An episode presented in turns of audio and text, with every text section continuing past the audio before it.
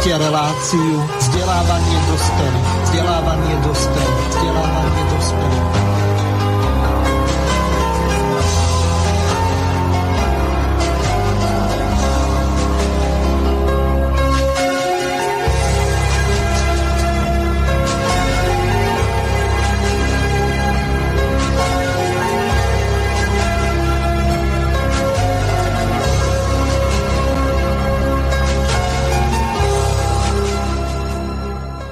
Vážené a milé poslucháčky a poslucháči, v relácii Andragogika alebo vzdelávanie pre dospelých mám tu čest opäť privítať vysokoškolského učiteľa filozofie a politológie a zároveň poslanca Národnej rady, pána doktora Ľuboša Blahu. Zdravím vás. Dobrý deň a ďakujem pekne za pozvanie. Takže potešenie samozrejme na našej strane, to znamená na mojej a našich poslucháčov. Opäť v tejto relácii sa budeme venovať komunitarizmu. Témou dnešnej relácie je nasledovná otázka. Je liberálny komunitarizmus oxymoron?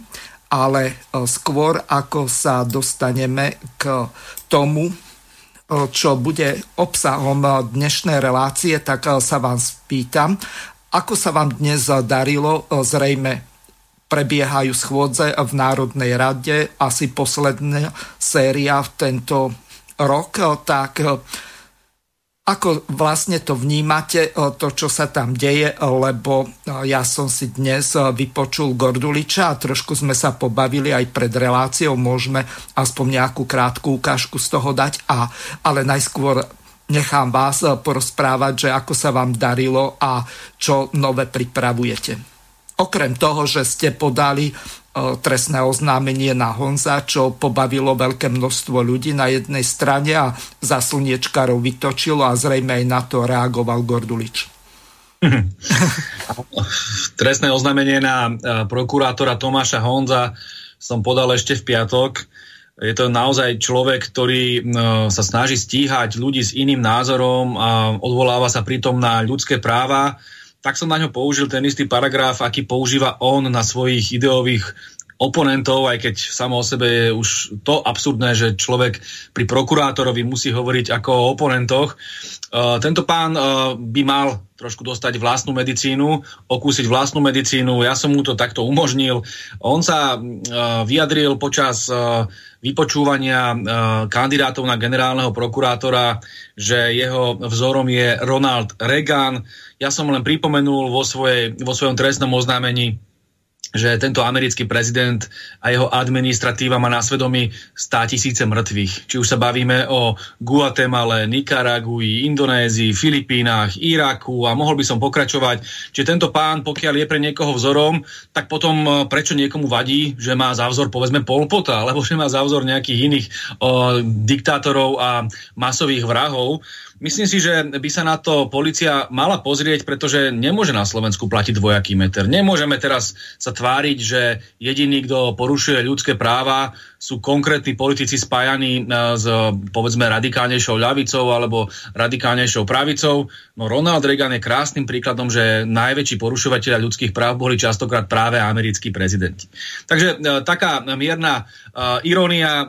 Samozrejme, robíme veľmi vážne, pripravujeme sa veľmi vážne na schôdzu, ktorá nás teraz čaká, zajtra začína, respektíve pokračuje už prebiehajúca schôdza budeme voliť generálneho prokurátora, to bude veľká téma, bude sa schvalovať štátny rozpočet, čo býva za normálnych okolností takisto veľká téma, ale na Slovensku dneska momentálne nič nefunguje tak ako obvykle, takže e, z generálneho prokurátora sa tu vytvorila súťaž o najväčšieho úrvalka, a vládna koalícia si proste chce zvoliť niekoho, kto bude kriminalizovať najefektívnejšie opozíciu. To je naozaj niečo, čo nás privádza do 50. rokov.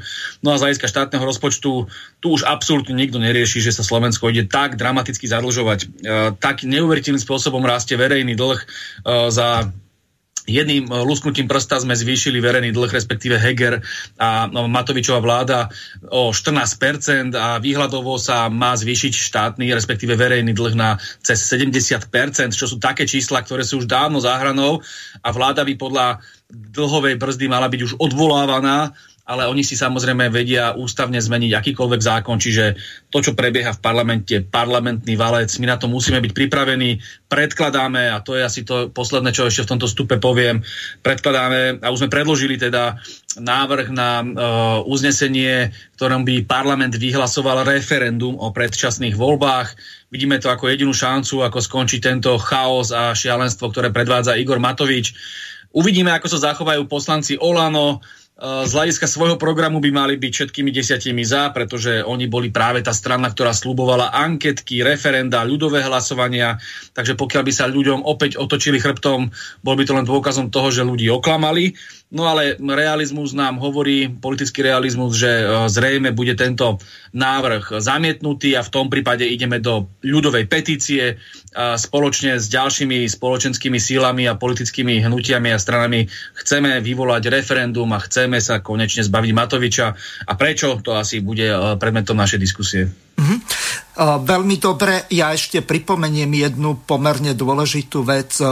Zajtra medzi 17.30 až 19.30 eh, podľa programu mal mať eh, reláciu váš kolega Tomáš Taraba, politické rozhovory s Tomášom Tarabom. Nakoniec sa dohodli kvôli tomu, že bude to veľmi dôležité hlasovanie ohľadom generálneho prokurátora, tak eh, nemohol by odísť na celé dve hodiny a riešiť to tak, že sa tam budú striedať, tak to asi nie je pre poslucháčov nejako priateľné alebo profesionálne, hoci tu ťažko hovoriť o nejakej profesionalite, keď e, vysielame v amatérských podmienkach, ale na druhej strane e, Treba pripomenúť, že e, dohodli sme sa s pánom Michalkom, takže e, ten ho nahradí, respektíve si recipročne vymenia relácie. Takže e, toľko. Teraz prejdem na toho Gorduliča, trošku sa pobavíme, nebudeme to prehrávať celé, aspoň nejakú čas a potom to komentujete, že či nebude Gordulič ďalším, na koho podáte trestné oznámenie. Odpoveď je celkom jednoduchá. Z protestov môže mať okrem samotného vírusu radosť hneď niekoľko skupín ľudí. Veď pozrite sami. Prvou skupinou, ktorej sa protesty hodia, je zločinecká skupina okolo Roberta Fica. Nie je to tak dávno, čo Fico pri protivládnych protestoch zvolával Bezpečnostnú radu. Pred úradom vlády sme zachytili a bude k tomu ešte tlačová konferencia prvé kopy kamenných kociek. Ľudí, ktorí vyšli do ulic po vražde Jana Martiny označil za Sorošom platené deti. Sorošové deti nech si robia čo chcú, my máme vlastnú politiku, máme vlastné štruktúry. Ale keď ide o protest proti Matovičovej vláde, my, my prídeme. A naozaj prišli. Dokonca aj súdruh Blaha komunista telom, dušou aj ofinou, ktorý pred dvoma rokmi na Facebook vyplul vetu linčujte ma koľko chcete, ale nevidím dôvod, prečo by som mal dnes oslavovať 17. november 89. Dôvod na oslavu vtedy nevidel, ale keď ide o záchranu Fica, Blaha v sebe okrem dôstojnosti potlačí aj nechuť k 17. novembru. A pre šéfa sa pokojne nechá aj zlinčovať. Zároveň je to dôkaz, že chlapci sú zúfalí. Človek by totiž nechcel byť vo Ficovej koži v tej luxusnej bunde, z ktorej predaj, aby sa zrejme nasítil celý protestujúci dav, áno. Ale inak fakt nie. Zatiaľ, čo ešte nedávno štekal, že... Ak sa pozriete na organizátorov, tak uh, u každého nájdete link na Soroša. Vodka. Dnes je jasné, že sám protestuje hlavne preto, že ak sa pozriete na organizátorov zločineckej skupiny okolo Nora Bödera, u každého nájdete link na Fica. Výkričník. Fico by dnes po vzore Troškovej možno radšej nafotil šteklivé fotky a sám ich poslal do médií, len aby sa jeho hranatá tvár v novinách nespájala s organizovaným zločinom. Chlapec má totiž fakt problém. Odkedy jeho ľudia neodvádzajú kus dobrej roboty, naozaj mu hrozí basa. Poďme do referenda, to je jediné, čo máme k dispozícii. Presne tak. Jediná robová šanca sú predčasné voľby, aby sa mohol vrátiť ku kormidlu a pustiť zadržaných kamošov na slobodu lebo inak môžu začať rozprávať, čo už vlastne začali. A on môže koženú bundu o chvíľu naozaj meniť za syntetickú väzenskú rovnošatu. Takže asi toľko. No, úplne bežné kriminalizovanie. No, keby sme nevedeli, že podobne ako Pročko, že to sú nejakí komedianti, tak človek by to bral úplne vážne. Ale niekoho obviniť, že je to zločinecká banda, tak to je podľa môjho názoru dosť ďaleko za hranou. Čo o tom si myslíte? No, na rozdiel od, na rozdiel od eh, Pročka, respektíve Gordulič, Gorduliča, eh, Pročko je aspoň odborníkom na kotul vpred, kdežto tento pán, nemyslím, že nie je odborníkom ani na to. Pročko je vyšudovaný telocvikár. Ja sa nebudem samozrejme zahadzovať týmto pánom. Ja by som len chcel oceniť to, že naozaj na protesty došlo 10 tisíce ľudí a treba im poďakovať. Lebo to boli dobrí, poctiví ľudia, ktorí prichádzajú kvôli Matovičovej politike o všetko, prichádzajú o robotu, prichádzajú o príjem, to boli robotníci, učitelia, mali živnostníci a keď ich potom e, náď uh, Matovič a ich poslanec Krúpa nazýval lúzov, opicami a fašistami a mafiánmi a podobne, tak to je naozaj taká tá úroveň toho Gorduliča, že len tak bez dôkazov niekoho nazve zločineckou skupinou a uráža takto 10 tisíce ľudí. To sú práve tie spôsoby, ktoré veľmi silne pripomínajú to urvalkovské obdobie, kedy sa potrebovali takto vulgárne nálepkovať ľudia a potom sa aj opozícia kriminalizovala, čo je vlastne návrat toho istého. Ja samozrejme e, nebudem reagovať na e, pána Gorduliča, ale treba povedať, že 17. november konečne po rokoch e, bol stretnutím, kedy sa tu len nevyjadrovali ne lacné gíčovité frázy o, o 79., keď vieme, že to bolo všetko tak trošku inak, ale hovorilo sa naozaj o tom, ako zmeniť ten tyranský systém, ktorý tu zaviedol Igor Matovič. A toto je zmysel toho 17. novembra. Však 17. november je deň študentstva od roku 1900, myslím, 41 a pripomínalo sa vtedy, uh, pripomínal sa vtedy rok 39, keď eh, študenti v Prahe povstali proti eh, fašistom. A práve preto ho oslavujeme. To znamená, je to symbol boja proti tyranii, proti fašizmu a práve to, čo dneska cítime a tí ľudia v uliciach to veľmi dobre uh, vycítili, že sa tu deje niečo zlé na Slovensku. Keď vás nútia na silu ísť sa testovať, aby vám tam niekto špajchloval v nose, aby vám takto porušoval ľudské práva bez akéhokoľvek efektu na pandémiu, tak to je naozaj niečo, čo si jednoducho ľudia nenechajú len tak páčiť. To isté platí o ekonomickej situácii, no nie je predsa možné, aby sa tu vyhadzovali investovali stovky miliónov na nezmyselné testovania, ale nenašlo sa peniaze pre dôchodcov, pre robotníkov, pre pomoc reštauráciám, pre pomoc uh, umelcom, pre pomoc učiteľom, zdravotníkom a všetkým, ktorí naozaj uh, drú od rána do večera toto sú neuveriteľné lapsusy tejto vlády a teraz sa ešte navyše vyhrážajú aj povinným očkovaním. Čiže toto sú veci, ktoré ľudí samozrejme trápia, majú plné právo sa ísť vyjadriť. A viete, keď tu, tu pripomína tento pán Gordulič, že tu boli nejaké protesty spred dvoch rokov.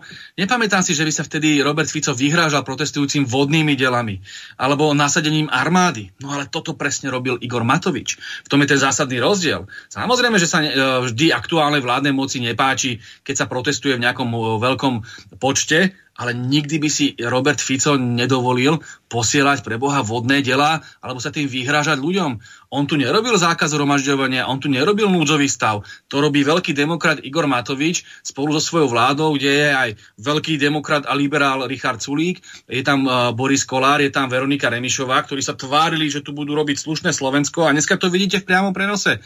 Tak šikanujú ľudí, terorizujú celý slovenský národ a správajú sa ako poslední papaláši, čo naposledy teraz dokázal Boris Kolár v nemocnici, keď sa už potreboval vyburovať aj na uh, ubohých sestričkách, ktorým chcel zobrať mzdy a uh, odmeny len preto, že mu nedoniesli uh, ako napokyn čajík. To sú neuveriteľné veci a myslím si, že už ľudia, ľuďom sa otvárajú oči a že tento druh politiky, lebo Fico a kriminalizácia a vytváranie tu ilúzie, že tu je proste nejaká zločinecká skupina, mafia, veď to je absurdné.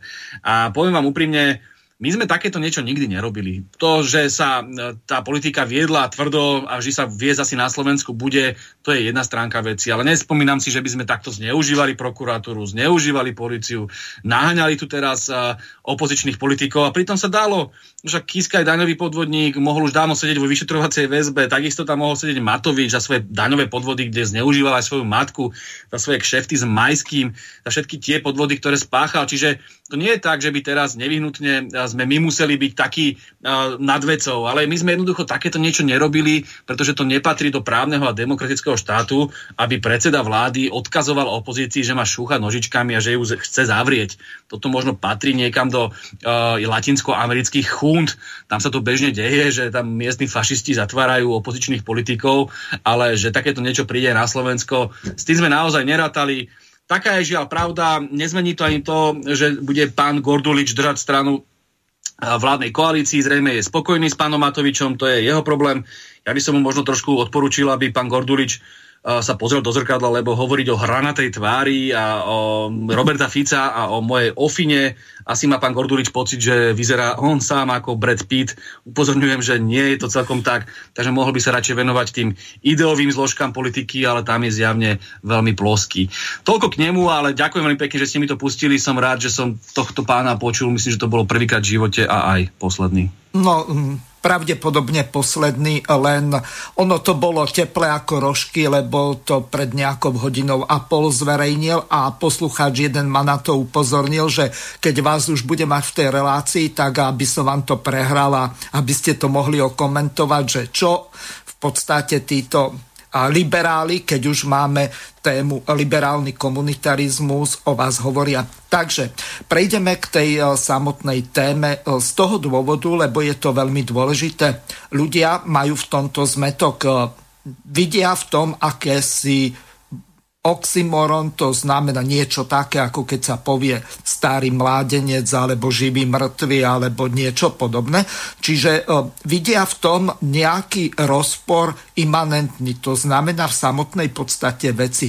A teraz by to bolo dobre, keby ste to vysvetlili, pretože keď sa komunitarizmus e, dostal e, zo Spojených štátov, Kanady a možno e, časti Veľkej Británie, Írska alebo Škótska na európsky kontinent, tak v tom prípade už napríklad v Nemecku Hans Joas alebo Alex Honet a ďalší, títo komunitaristi, ktorí inklinovali buď k tej berlínskej alebo frankfurtskej škole, tak e, začali to posúvať tým liberálnym smerom. Ale dobre by bolo, keby ste to našim poslucháčom vysvetlili, lebo z tohoto, čo som pred chvíľou povedal, tak vyplýva jedna vec, ako keby to bolo zdanlivo v protiklade, pretože komunitarizmus vznikol, tak ako sme v úplne prvej relácii na túto tému hovorili,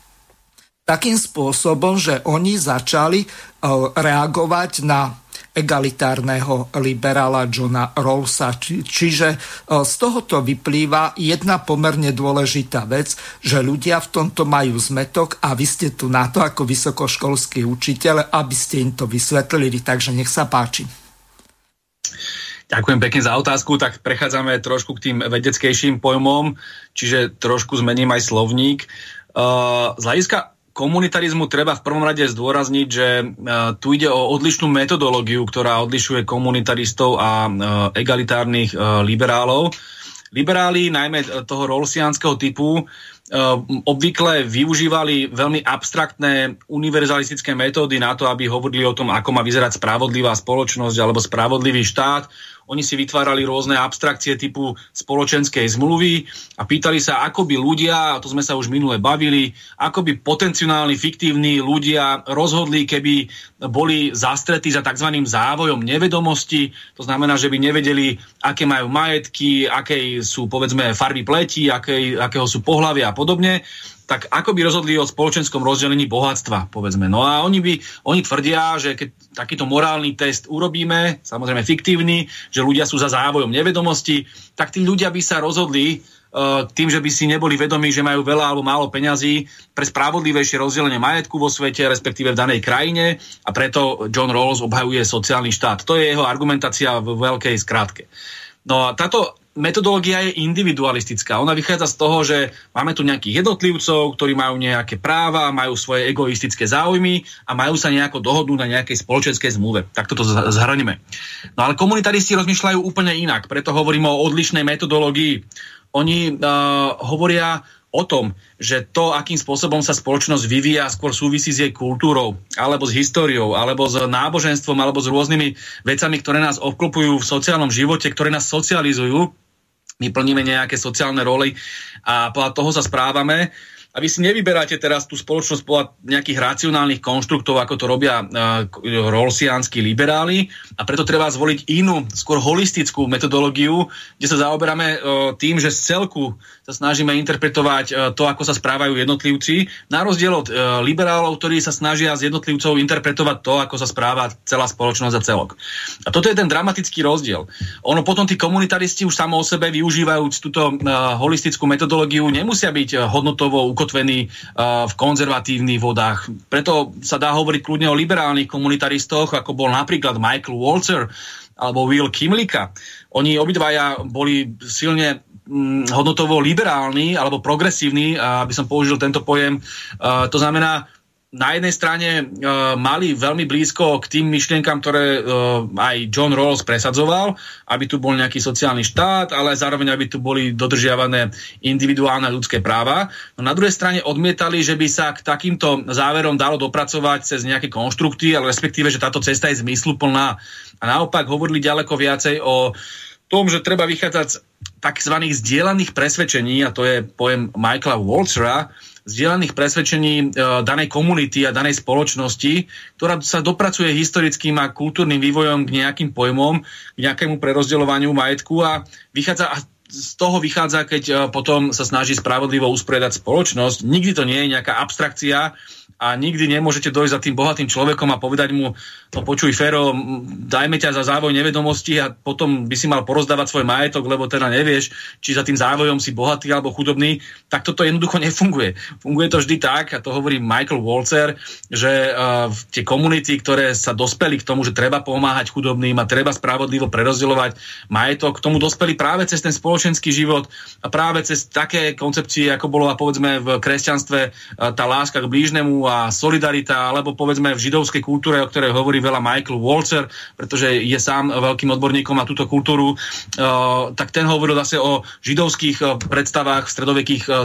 komunitách, kde si vzájomne pomáhali, takto to platí aj v humanistickej kultúre, ktorá zase sa opiera možno o socialistické alebo iné teórie a snaží sa nejakým spôsobom viesť spoločnosť k väčšiemu prerozdeľovaniu a k väčšej pomoci chudobným, ale nikdy to nie je žiadna abstrakcia, vždy to je nejak ukotvené danej spoločnosti. A toto je ten zásadný rozdiel medzi komunitaristami a liberálmi, ale dúfam, že som vás e, neznudil týmto, touto prednáškou, takže nechám teraz priestor na ďalšiu otázku. No, no, vy ste použili tam termín, ktorý sa veľmi málo u nás používa, alebo takmer málo, e, alebo sa nepoužíva vôbec. To znamená, použili ste slovo holisticky. Dobre by bolo vysvetliť našim poslucháčom, ako ten holizmus vnímajú tí komunitaristi a čo pod tým holistickým majú rozumieť tak eh, najlepšie je si asi pomôcť nejakým príkladom, aby to ľudia rozumeli, aj keď ten, kto sa nezaoberá vedami alebo vedou, tak asi t- tento pojem nepotrebuje v bežnej výbave. Uh, holizmus je metodológia, ktorá na rozdiel od metodologického individualizmu sa snaží vychádzať z celku a cez ten celok interpretovať časti. Príklad, ja neviem, len taký výslovene lapidárny. Predstavte si uh, vedca, ktorý skúma more alebo oceán tak tento vedec, pokiaľ vychádza z metodologického individualizmu, tak zoberie kvapku toho mora a snaží sa ju cez mikroskop analyzovať a na základe k tomu dospieva k záverom, ktorí sa týkajú toho celého oceánu, z tej kvapky. No a holistický prístup je obrátený. To znamená, my skôr sledujeme tie veľké morské prúdy, a pohyb toho oceánu a cez to potom interpretujeme ten pohyb jednotlivé kvapky. Čiže toto je ten rozdiel, hej, že mm, keď sa bavíme o spoločnosti, tak zase budeme vychádzať skôr z tej spoločnosti ako celku a z rôznych uh, fenoménov, ktoré sú typické pre dané historické obdobie a danú, danú spoločenskú štruktúru spoločnosti, ktorá mimoriadne ovplyvňuje jednotlivca a vtedy sme holisti, ale keby sme to robili naopak, že by sme teraz vychádzali z toho jednotlivca a snažili sa cez neho a jeho analýzu uh, interpretovať spoločenské celky, tak v tej chvíli sme metodologickí individualisti. Pozor, nemá to nejaký súvis v tejto chvíli s tým, že či sme hodnotoví uh, individualisti alebo hodnotoví kolektivisti. Teraz sa bavíme čisto o metodológii, to znamená o tom, ako skúmame tú realitu. Lebo hodnotovo samozrejme, keď je niekto individualista, tak skôr um, môže mať bližšie k tým egoistickým, dajme tomu hodnotám, alebo tým liberálnym hodnotám. No a ten, kto je kolektivista, skôr má na zreteli blaho spoločnosti a podobne. Ale to teraz nechajme bokom. Teraz sa bavíme o metodológii, lebo to je, tam je zmysel toho pojmu holizmus. A v tej spoločenskej vede to máte veľmi jednoduché, tak bežný, bežná veda, napríklad sociológia, pracuje pri, vyslovene s holistickými konceptami. Ona sa snaží napríklad na základe štruktúry spoločnosti, na základe vašich sociálnych rolí, na základe vašich, vášho povolania, vášho miesta pobytu, vášho pohlavia a tak ďalej, dospieť k nejakým zo všeobecnejúcim pravidlám alebo preferenciám, ktoré majú konkrétne, konkrétne časti spoločnosti a robí to na základe istých uh, zo všeobecnejúcich pravidiel. To znamená, keď máte prieskum verejnej mienky, tak vy nemusíte nevyhnutne sa spýtať 5 miliónov Slovákov, čo si myslia, dáme tomu o očkovaní. Vy sa spýtate konkrétnych skupín a môžete mať iba tisíc ľudí, ktorých sa spýtate a viete z toho získať relatívne uh, reprezentatívnu vzorku. Ako je to možné? Pokiaľ by sme vychádzali z toho, že uh, každý človek je výnimkou, je jedinečný a každý človek je taký strašne slobodný, že sa vlastne môže akokoľvek rozhodnúť, no tak to potom nevieme robiť sociológiu, neviete robiť prieskumy, lebo všetkých tých 5 miliónov nikdy nedokážete sa spýtať na danú vec. Iba v prípade volie by to možné, aj tam vám neprídu všetci.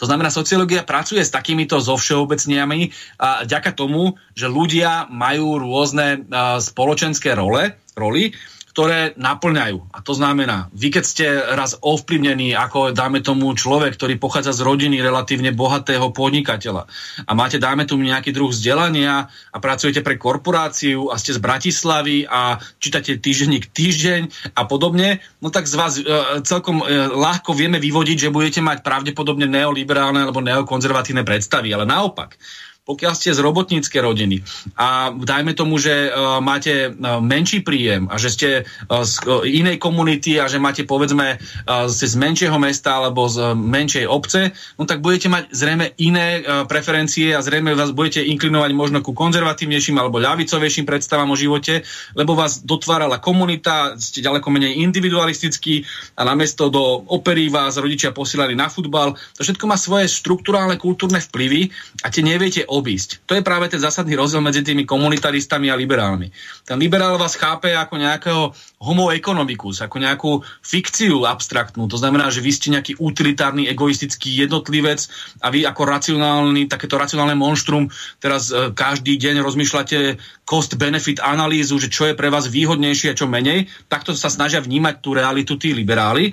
Tiežto komunitaristi chápu ľudí ako ľudí z mesa a kože a z kosti, to znamená bežných klasických ľudí, ktorí žijú v nejakej komunite, ktorí, v ktorém panuje nejaké náboženstvo, nejaká kultúra alebo nejaká humanistická tradícia, nejaké rodinné zázemie, nejaká škola a niečo vás formuje. Vy si jednoducho ne, v nejakých 12-13 rokov nezmyslíte, že budete takí a onakí a takí aj budete. To všetko je vplyv prostredia, vplyv kamarátov, vplyv rodiny, vplyv televízie, vplyv médií.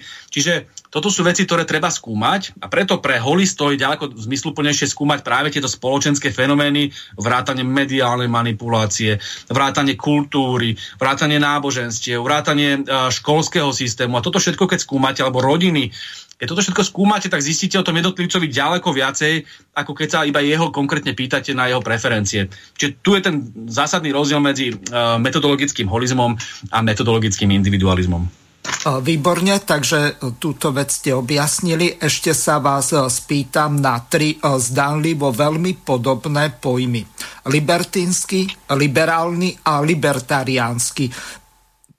Dobre by mm-hmm. to, to bolo odlíšiť, lebo ľudia v tomto majú zmetok. Vieme, že napríklad libertíni takto boli bývali prepustení otroci, ktorí e, získali slobodu. Napríklad pokiaľ sa to, niečo takéto stalo v Izraeli, to myslím ako v tom starovekom Izraeli, tak vtedy ten prepustený otrok, ktorý mohol byť napríklad vojnový zajatec alebo niečo podobné, lebo tam patril, pardon, platil ten systém tých sobot, to znamená, to by bolo na dlhé vysvetľovanie, ale zjednodušene to poviem tak, že každých 7 rokov sa prepúšťali otroci, zmazávali sa dlhy a tak ďalej a každých 50 rokov sa navrácali majetky do toho pôvodného stavu. Ale pokiaľ niekto bol otrok, ktorý mal byť ako otrokom doživotným, napríklad ten vojnový zajatec, tak v prípade, že mu ten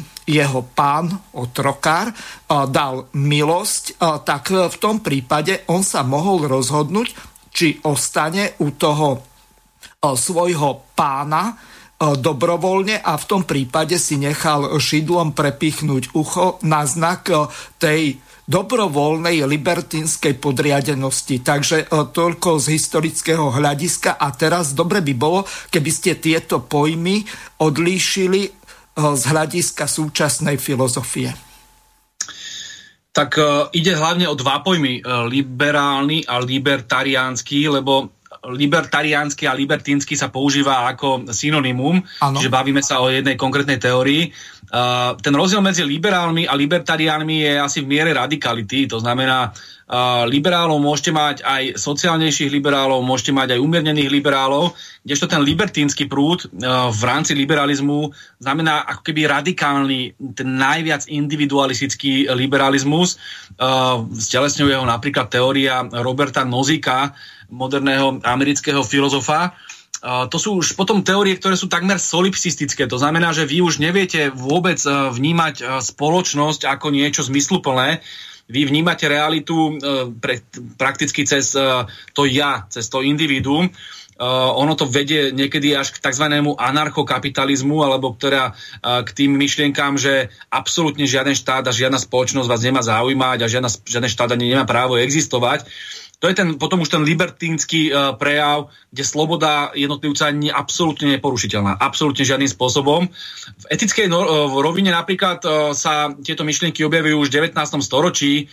Uh, typické boli, čo je veľmi špecifické pre Spojené štáty americké a pre rôznych spisovateľov v tom čase, ktorí mali tento libertínsky spôsob uvažovania, žili ako samotári, dokonca jeden z nich išiel žiť k jazeru a tam žil úplne sám. Toto sú veci, ktoré do dneska prežívajú, ale veľmi okrajovo aj vo filozofii a už v politike je to naozaj veľmi málo vydané, aj keď myslím, že práve v Spojených štátoch amerických existuje nejaká libertínska alebo libertariánska strana a vždy aj kandiduje svojho prezidenta, ktorý dostane nejaké promile percentá vo voľbách, ale nemajú žiaden výtlak ani žiadnu šancu, samozrejme. Toto je druh myslenia skôr anarchistického. Ten liberálny druh myslenia je takisto produktom 19. storočia, kde vzniká klasický liberalizmus, neskôr v polovici 19. storočia vzniká iný prúd, ktorý sa nazýva nový liberalizmus alebo sociálny liberalizmus a tam napríklad je typickým predstaviteľom John Stuart Mill, ktorý sa snažil popri tých liberálnych predstavách o spoločnosti čoraz viac hovoriť aj o sociálne spravodlivej spoločnosti, o družstvách, o ďaleko väčšom a spravodlivejšom prerozdeľovaní majetku. A toto je potom typické pre mnohých anglosaských liberálov dodnes, vrátane toho Johna Rawlsa, ktorí končia svoje, svoje liberálne uh, teórie obhajobou sociálneho štátu. To je tzv. ten sociálny liberalizmus. Uh, on ho veľmi dobre reprezentuje práve demokratická strana v Spojených štátoch amerických, čiže nejde o žiadnu nejakú dramatickú ľavicu, je to skôr taká uh, sociálno-liberálna, umiernená, centristická, uh, ťažko to vôbec nazvať ľavicou, alebo uh, taká nejaká sociálno-liberálna predstava. Uh, a toto je práve to, čo je na Slovensku ako keby neuchopiteľné, pretože na Slovensku my sme skôr európska kontinentálna kultúra, kde sa pod pojmom liberál skôr myslí ekonomický liberál a má sa na mysli možno Ivan Mikloš, ale celkom určite nie niekto, kto je sociálne liberálny, ako to je typické pre e, anglosaské štáty. Čiže u nás, keď sa povie liberál, tak sa má na mysli skôr pravicový, ekonomicky pravicový politik. Uh, tieto pojmy sú veľmi komplikované v politológii, inak sa používajú v anglosaskom svete, najmä v Spojených štátoch amerických. Tam, keď dojdete a poviete, že ste liberál, tak vás považujú za ľavičiara. Keď dojdete uh, do Francúzska a poviete, že ste liberál, tak vás automaticky považujú za pravičiara, myslím ekonomického pravičiara. Čiže preto tieto pojmy treba veľmi uh, špecificky rozlišovať v kontexte, ako ich používate. Musíte vedieť, ako každý politolog by to mal vedieť, kedy a ako je tento pojem používaný. Navyše, a to je ešte ďalšia komplikácia, tieto pojmy majú úplne iné významy, pokiaľ sa bavíme o politike, o ekonomii alebo o kultúrno-etických otázkach. Vy môžete byť politický liberál, to znamená, že ste presvedčení o tom, že je správna liberálna demokracia, tzv. parlamentné zriadenie, kde tu je nejaká ústavnosť, nejaký systém ľudských práv, ktorý je neporušiteľný bez hľadu na to, kto vládne. A tá predstava o demokracii je veľmi obmedzená na to, že sa op- zopakujú za niekoľko rokov voľby a tam zvýťazí tá správna strana alebo nesprávna strana. To je tá liberálna demokracia. Hej, ale vy môžete byť zároveň, e, nemusíte byť zároveň politický a zároveň ekonomický liberál. Keď ste ekonomický liberál, dneska sa preto používa radšej pojem neoliberál, to znamená, že ste presvedčení, že voľný trh vyrieši všetky problémy, že štát má byť čo najmenší, to znamená sociálny štát má byť čo najmenší, že by tu mala byť e, sloboda podnikania a koncentrácie majetku a že tá súťaž privedie práve na tom trhovom prostredí tú spoločnosť k tým najlepším výsledkom a to, že z toho sa plodí nejaká chudoba nerovnosť, tak to nás až tak nezaujíma. Hej, toto je ten typický ekonomicko-liberálny pohľad. Potom máte ešte kultúrno-etický liberalizmus. To je ďalšia kategória, ktorá sa môže pokojne vylúčovať s tými predošlými, lebo vy môžete byť politický liberál, vy môžete byť ekonomický liberál, ale nemusíte byť kultúrno-etický liberál. To znamená, to sú práve tie predstavy o tom, že na Slovensku sa zvykne používať tie slnečkárske predstavy, o tom, že uh, máte uh, v prvom rade chrániť ľudské práva menšín, že máte obhajovať možno multikulturalizmus a všetky tie predstavy kultúrne, ktoré sú také kolektivistickejšie, ako je národ, štát, spoločenská trieda a podobne, treba odmietať z kultúrno-etických dôvodov. A tam práve vidíte častokrát tie prejavy aj v rámci hnutia LGBTI, to znamená aj tá ochrana sexuálnych menšín a má to rôzne prejavy. To je ten kultúrno-etický liberalizmus. A teraz zoberte si, môžete mať ťažkého ekonomického liberála, napríklad Richarda Sulíka, ktorý ale vôbec nie je, alebo sa nejaví byť uh, kultúrno-etickým liberálom, lebo tam je skôr konzervatívny. Môžete mať človeka, ktorý je presvedčený o tom, že uh, je správny politický liberalizmus, systém liberálnej demokracie, ale zároveň odmieta byť ekonomický liberál, aj kultúrno-etický liberál a povedzme je to sociálny demokrat. To všetko je možné, čiže treba v tej politológii tieto pojmy chápať vždy v kontexte. Či sa bavíme o politickom liberálovi, o ekonomickom liberálovi alebo kultúrno-ekonomickom liberálovi, e- etickom liberálovi ale to, čo majú spoločné všetky predstavy, všetky, všetky poňatia liberalizmu, je individualistická filozofia a preto je ľavica, tá socialistická ľavica, ktorú aj ja reprezentujem, tá, by som povedal, tradičná alebo komunitárna ľavica, veľmi kritická voči uh, liberalizmu, pretože vníma spoločnosť individualisticky, vychádza z metodológie individualizmu a de facto pomáha v reprodukcii tohto systému, uh, ktorý sa nazýva kapitalizmus, to znamená systému, ktorý je postavený na veľmi nespravodlivých výrobných vzťahoch, ale toto už by bolo na dlhšiu diskusiu. Teda filozofia liberalizmu uh, je za každým, nech hovoríme o akomkoľvek druhu liberalizmu, individualistická a práve toto je ten problém, ktorý s ňou majú či už socialistické alebo komunitaristické prúdy.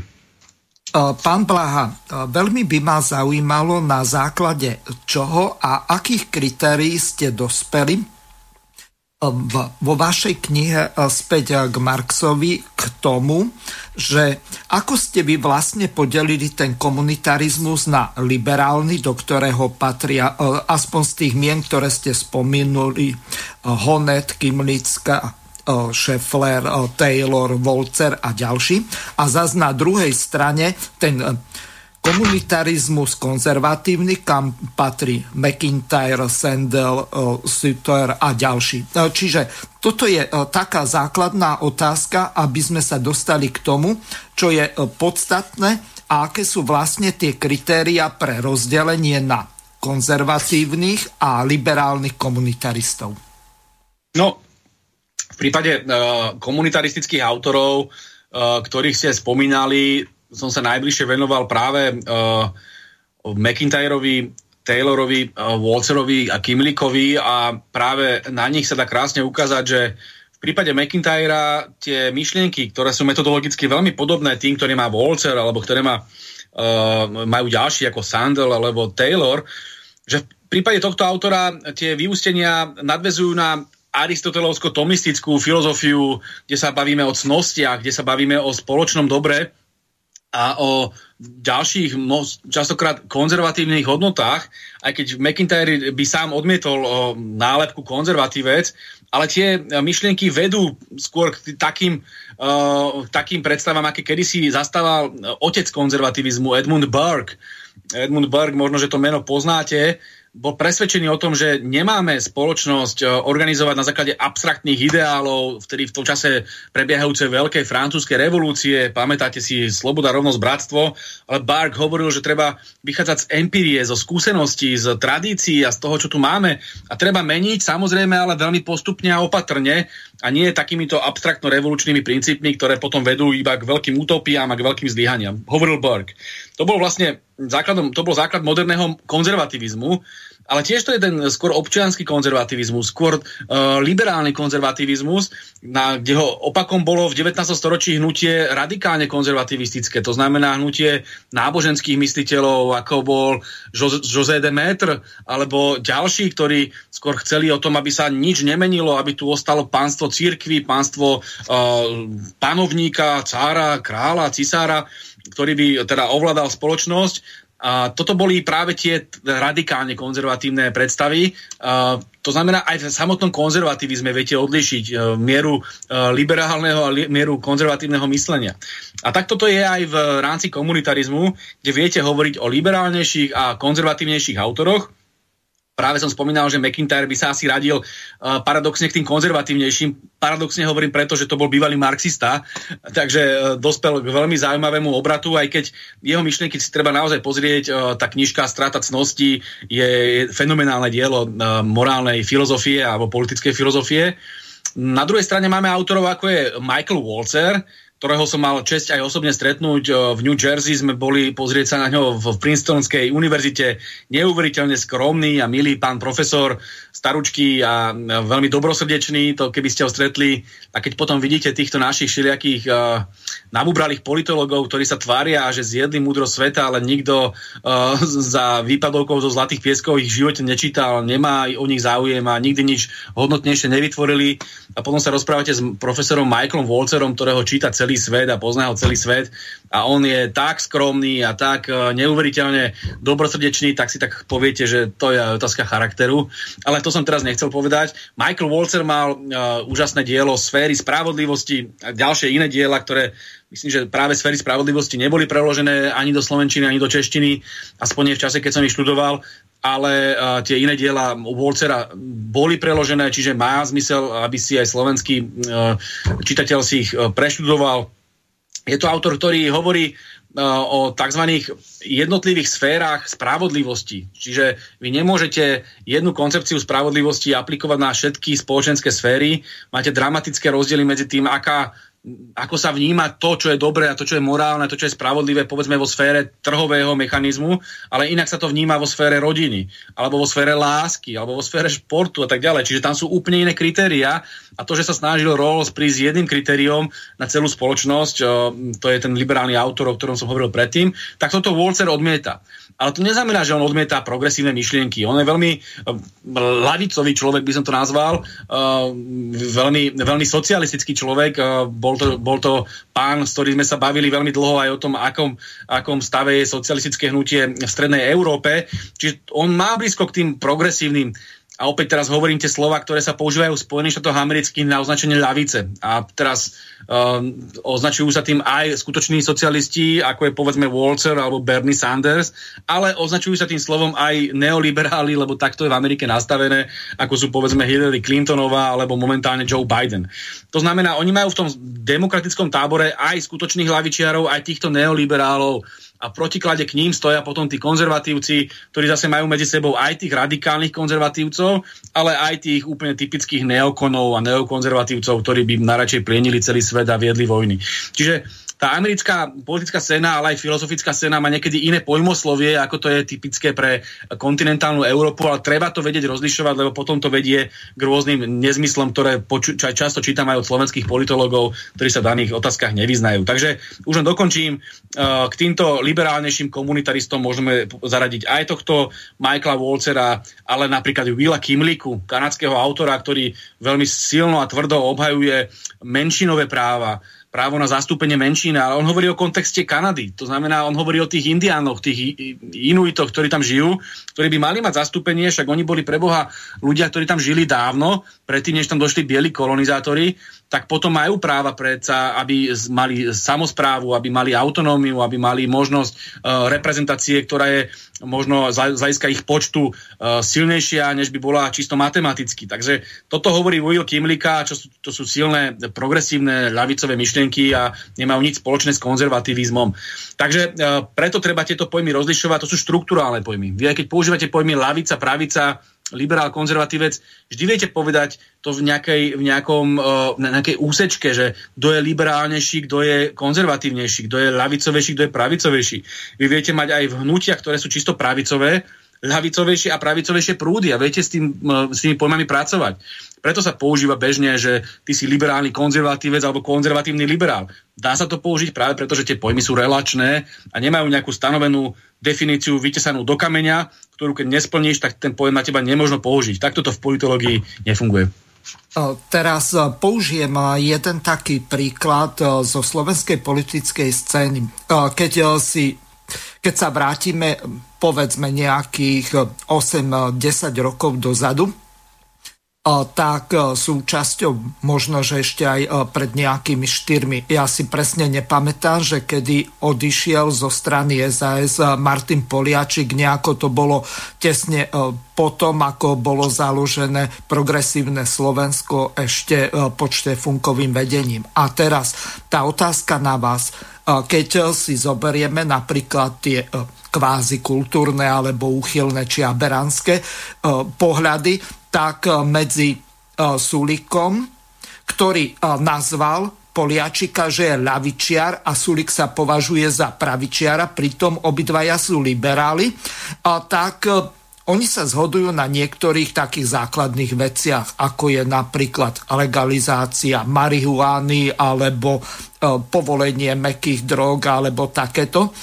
Tieto nazvem to aberánske úchylné alebo spoločnosť devastujúce snahy e, presadiť e, takéto čosi, čiže liberalizovať e, ten trh napríklad s mekými drogami a zrejme o toto sa bude aj strana SAS a pokiaľ sa dostane do parlamentu najmä progresívne Slovensko s Trubanom a Biháriovou snažiť. Čiže tá otázka na vás, dobre by bolo rozlíšiť, že v čom sa vlastne tí ľavicoví a pravicoví liberáli v nejakých principiálnych veciach odlišujú? No, tam ten príklad toho Poliačíka a Sulika je celkom zaujímavý, lebo keď sa bavíme čisto politologicky a vynechajme teraz to, že či sa, či sa teraz tomu dáme nejaké nálepky alebo prívlastky, mm-hmm tak uh, ten rozdiel je práve v tom, čo som vám spomínal, uh, keď sme sa bavili o tom, že existuje ekonomický liberalizmus a kultúrno-etický liberalizmus. Sulik a Poliačik sa zhodnú v tom, že sú obidvaja ekonomickí pravičiari alebo sú uh, ekonomicky liberálni pravičiari. To znamená, že chcú voľný trh, čo najmenej štátu, čo najmenšie dane pre, pre uh, bohatých, aby ste tu proste mohli mať veľké, silné nadnárodné korporácie a aby sme tu my Slováci pre ne mohli robiť za tie uh, núdzové mzdy, ktoré nám dávajú. Toto je ideál, toto je ten neoliberálny sen, ktorý má spoločný Sulik s Poliačikom. Rozdiel je v tých kultúrno-etických otázkach.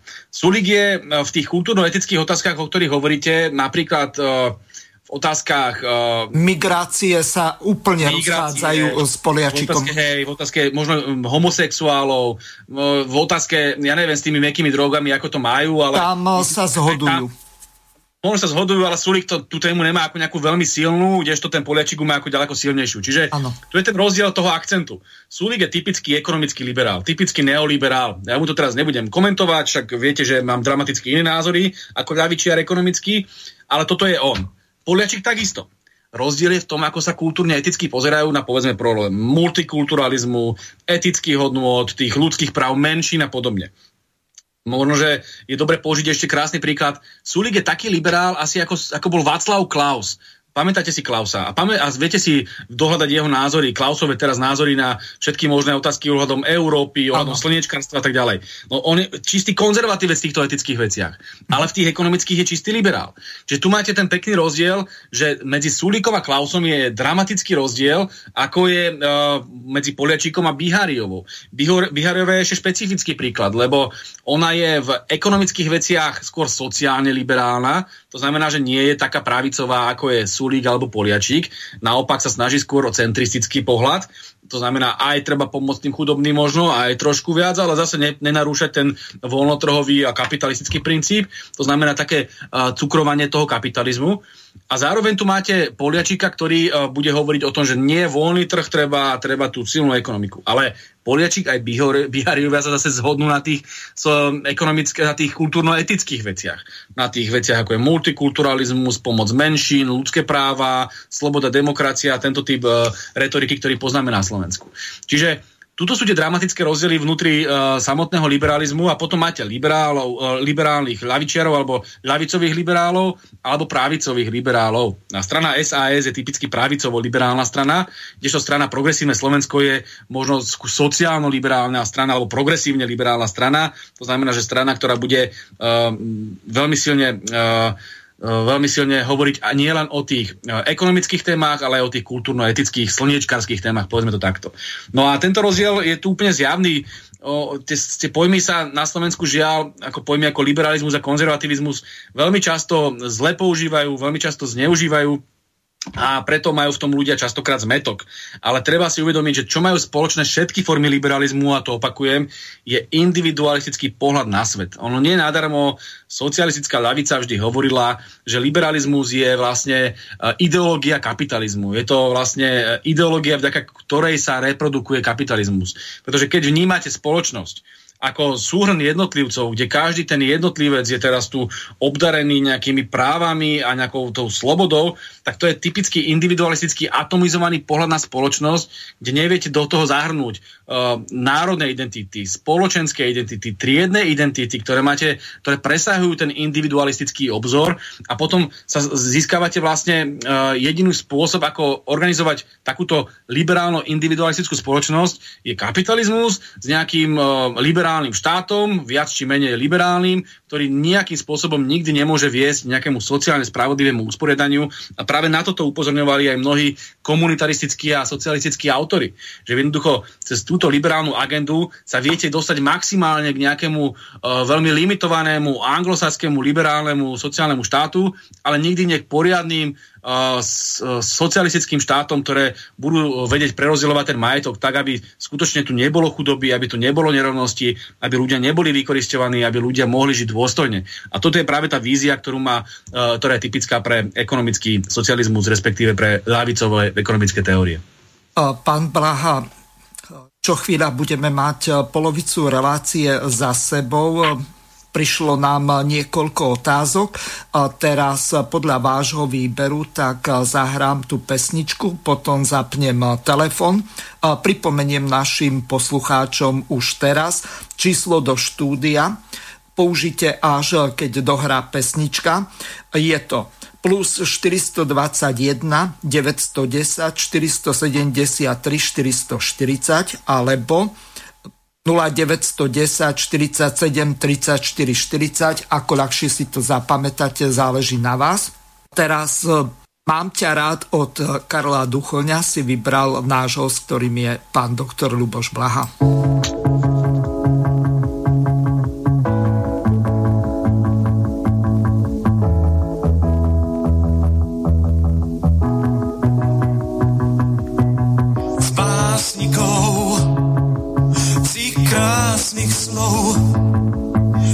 Mám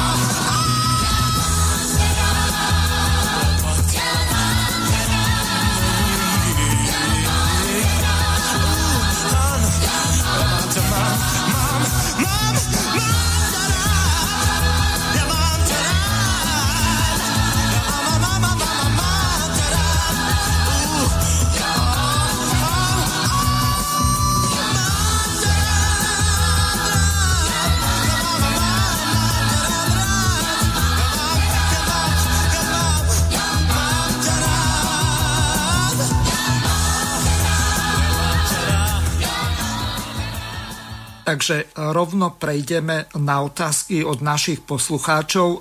Dosť eh, veľké množstvo ich eh, prišlo. Eh, Poslucháč Jano Strenčina sa pýta, pán ako budete zajtra hlasovať? Zdržíte sa, odídete z hlasovania, ako tu u vás býva zvykom, alebo už máte vybratého nejakého spoločného kandidáta, za ktorého zahlasuje celý smer?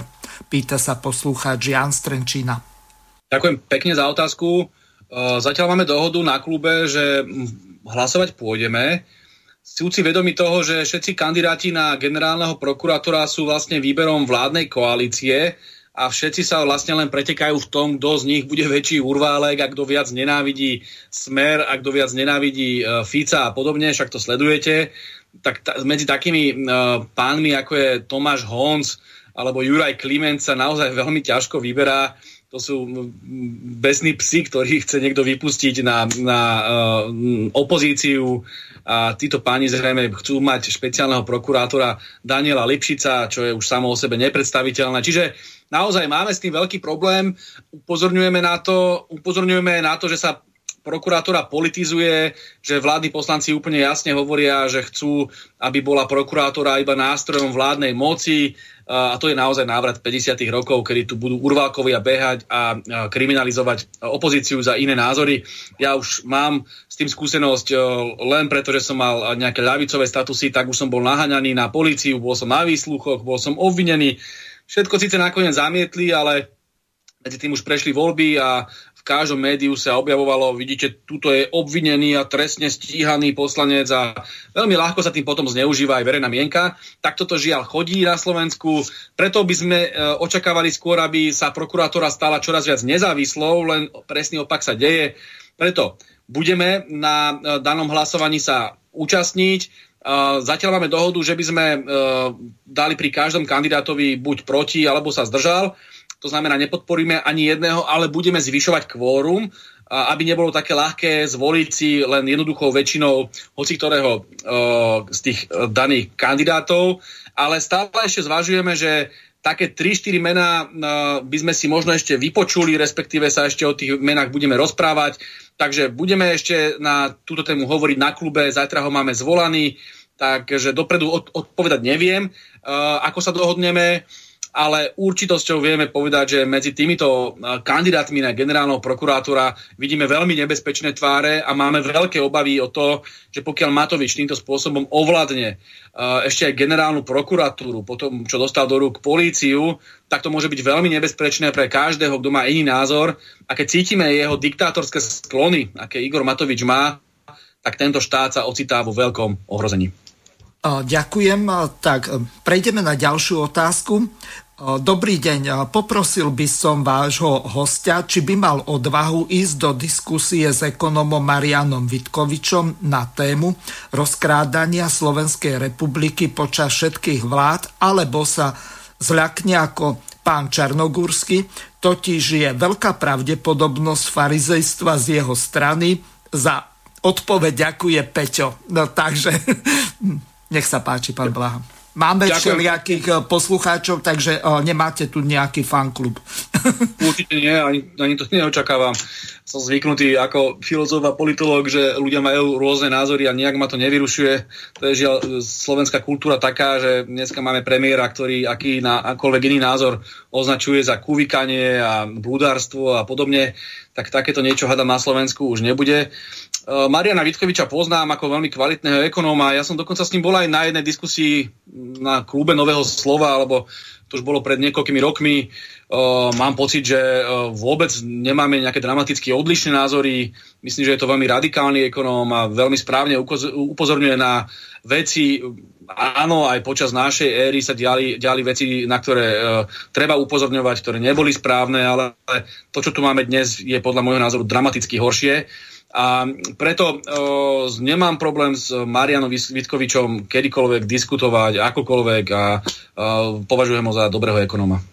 Ďalšia otázka od poslucháča Miroslava, ktorý sa vás pýta, aké konkrétne kroky urobil váš host v novembri 2020 preto, aby bolo zdravotníctvo podľa ústavy bezplatné. Čiže vieme, že podľa článku 40 by malo byť zdravotníctvo bezplatné a podrobnosti upravuje zákon. Lenže nakoniec vieme, že keď idete k zubárovi či stomatológovi alebo na nejaké odborné vyšetrenia, nedaj Boh do súkromnej kliniky, tak sa neviete doplatiť alebo čakáte s hrvozou, že akú sumu vám povie ten konkrétny lekár.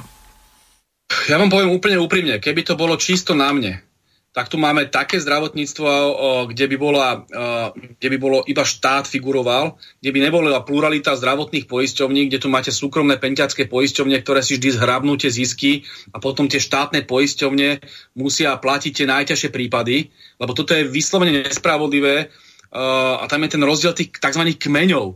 Zoberte si, že v štátnej tzv. všeobecnej zdravotnej poisťovni tam, môže, tam musí prijať každého pacienta. To znamená, máte tam aj ľudí s ťažkými chorobami, ľudí s rakovinou, ľudí s leukémiou a podobne. A tam tie liečby sú veľmi mimoriadne nákladné. Ale Všeobecná zdravotná poisťovňa to logicky musí platiť. Kdežto tieto súkromné, komerčné alebo rôzne iné poisťovne, nebudem teraz menovať, ale áno, vlastní ich častokrát práve Penta, tak tieto potom si zoberú kmeň, ktorý je zdravý mládenec, ona mu samozrejme priplatí nejaké príplatky, že si dostane ešte možno aj lístok do telocvične, alebo neviem.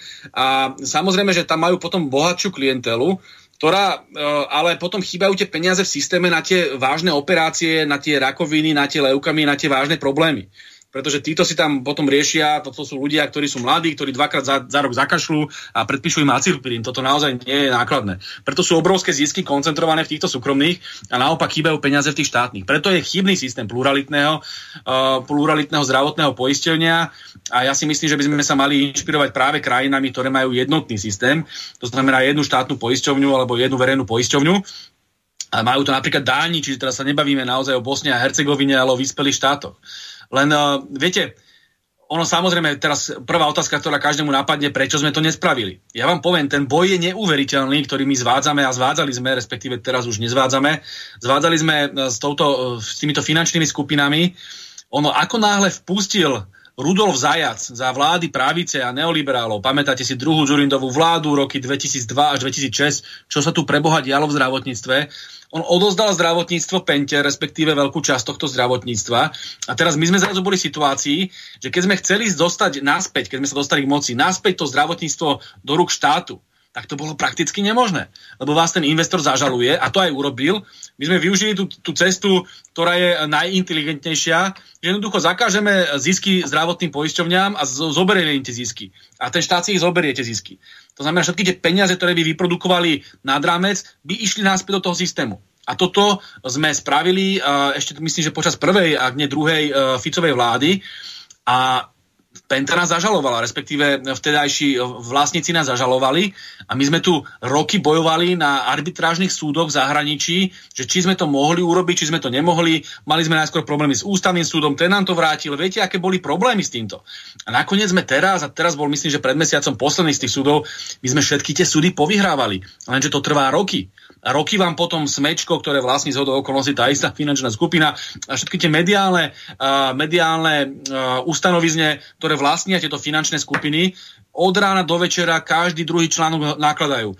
Vidíte, Fico ide obrať Slovensko o peniaze, prehráme to a také a onaké. Čiže toto je veľmi komplikované bojovať s týmito obrovskými ekonomickými molochmi, ktoré ovládli to zdravotníctvo a práve preto sme sa snažili, robili sme maximum, robili sme aj to, že sme okrem toho zákazu zisku zdravotným poisťovňám sa snažili uh, z, nič, zrušiť tie príplatky ľudí za lieky. Snažili sme sa zvyšovať tie výkony, snažili sme sa ľuďom v zdravotníctve dávať viacej peňazí, sestričkám, lekárom a tak ďalej ono tie kroky samozrejme mohli byť dramaticky väčšie a ja si myslím, že Smer prehral voľby do veľkej miery aj preto, že sme v zdravotníctve nedokázali urobiť také veci, aké by sme ako sociálni demokrati urobiť mohli, ale zase neznamená to, že sme neurobili nič, investovalo sa veľa do aj renovácie nemocníc, aj do toho, aby boli tie výkony lepšie treba si pozrieť aj aká, aké zdravotníctvo v iných západných krajinách. No choďte do tej Veľkej Británie a uvidíte sami, keď tam budete žiť, aké tam je zdravotníctvo.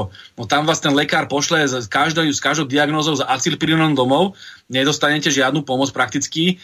Uh, je to veľmi, veľmi uh, ten verejný systém zdravotníctva podhodnotený a myslím si, že ľudia častokrát aj zo zahraničia, ktorí žijú Slováci v zahraničí, chodia si na Slovensko robiť zuby a chodia na Slovensko uh, k lekárovi.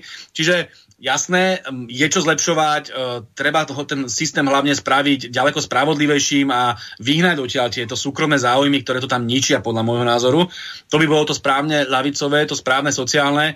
A áno, veľa vecí sa nám nepodarilo, ale som presvedčený, že je veľa vecí áno a že uh, to, čo tu zaviedli práve pravičiari, práve neoliberáli ako zajac. A v tom pokračujú ľudia ako Sulík a v tom pokračuje aj Krejčí, ktorý si uh, ľudí z Penty dal prakticky do mnohých uh, vedúcich pozícií v nemocniciach, no tak o čom sa bavíme, hej. Čiže uh, tá situácia počas tejto pravicovej vlády bude dramaticky horšia, ale zjavne si ľudia musia najskôr toto, uh, toto zažiť na vlastnej koži a až potom pochopia, že to, čo tu robil Smer, síce robil chyby, ale bolo to dramaticky lepšie, než to, čo prišlo teraz Matovičom.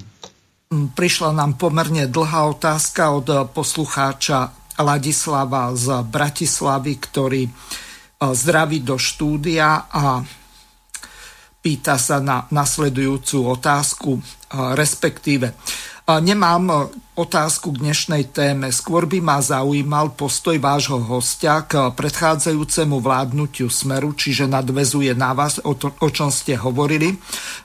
Bývalý premiér a predseda strany a samotná strana Smer mali vynikajúcu pozíciu, aby si získali na svoju stranu ľudí, ktorí ktorým ide o hodnoty, o ktorých sme snívali v roku 1989. Žiaľ, takou lavírujúcou politikou strana Smer svoju šancu prepásla.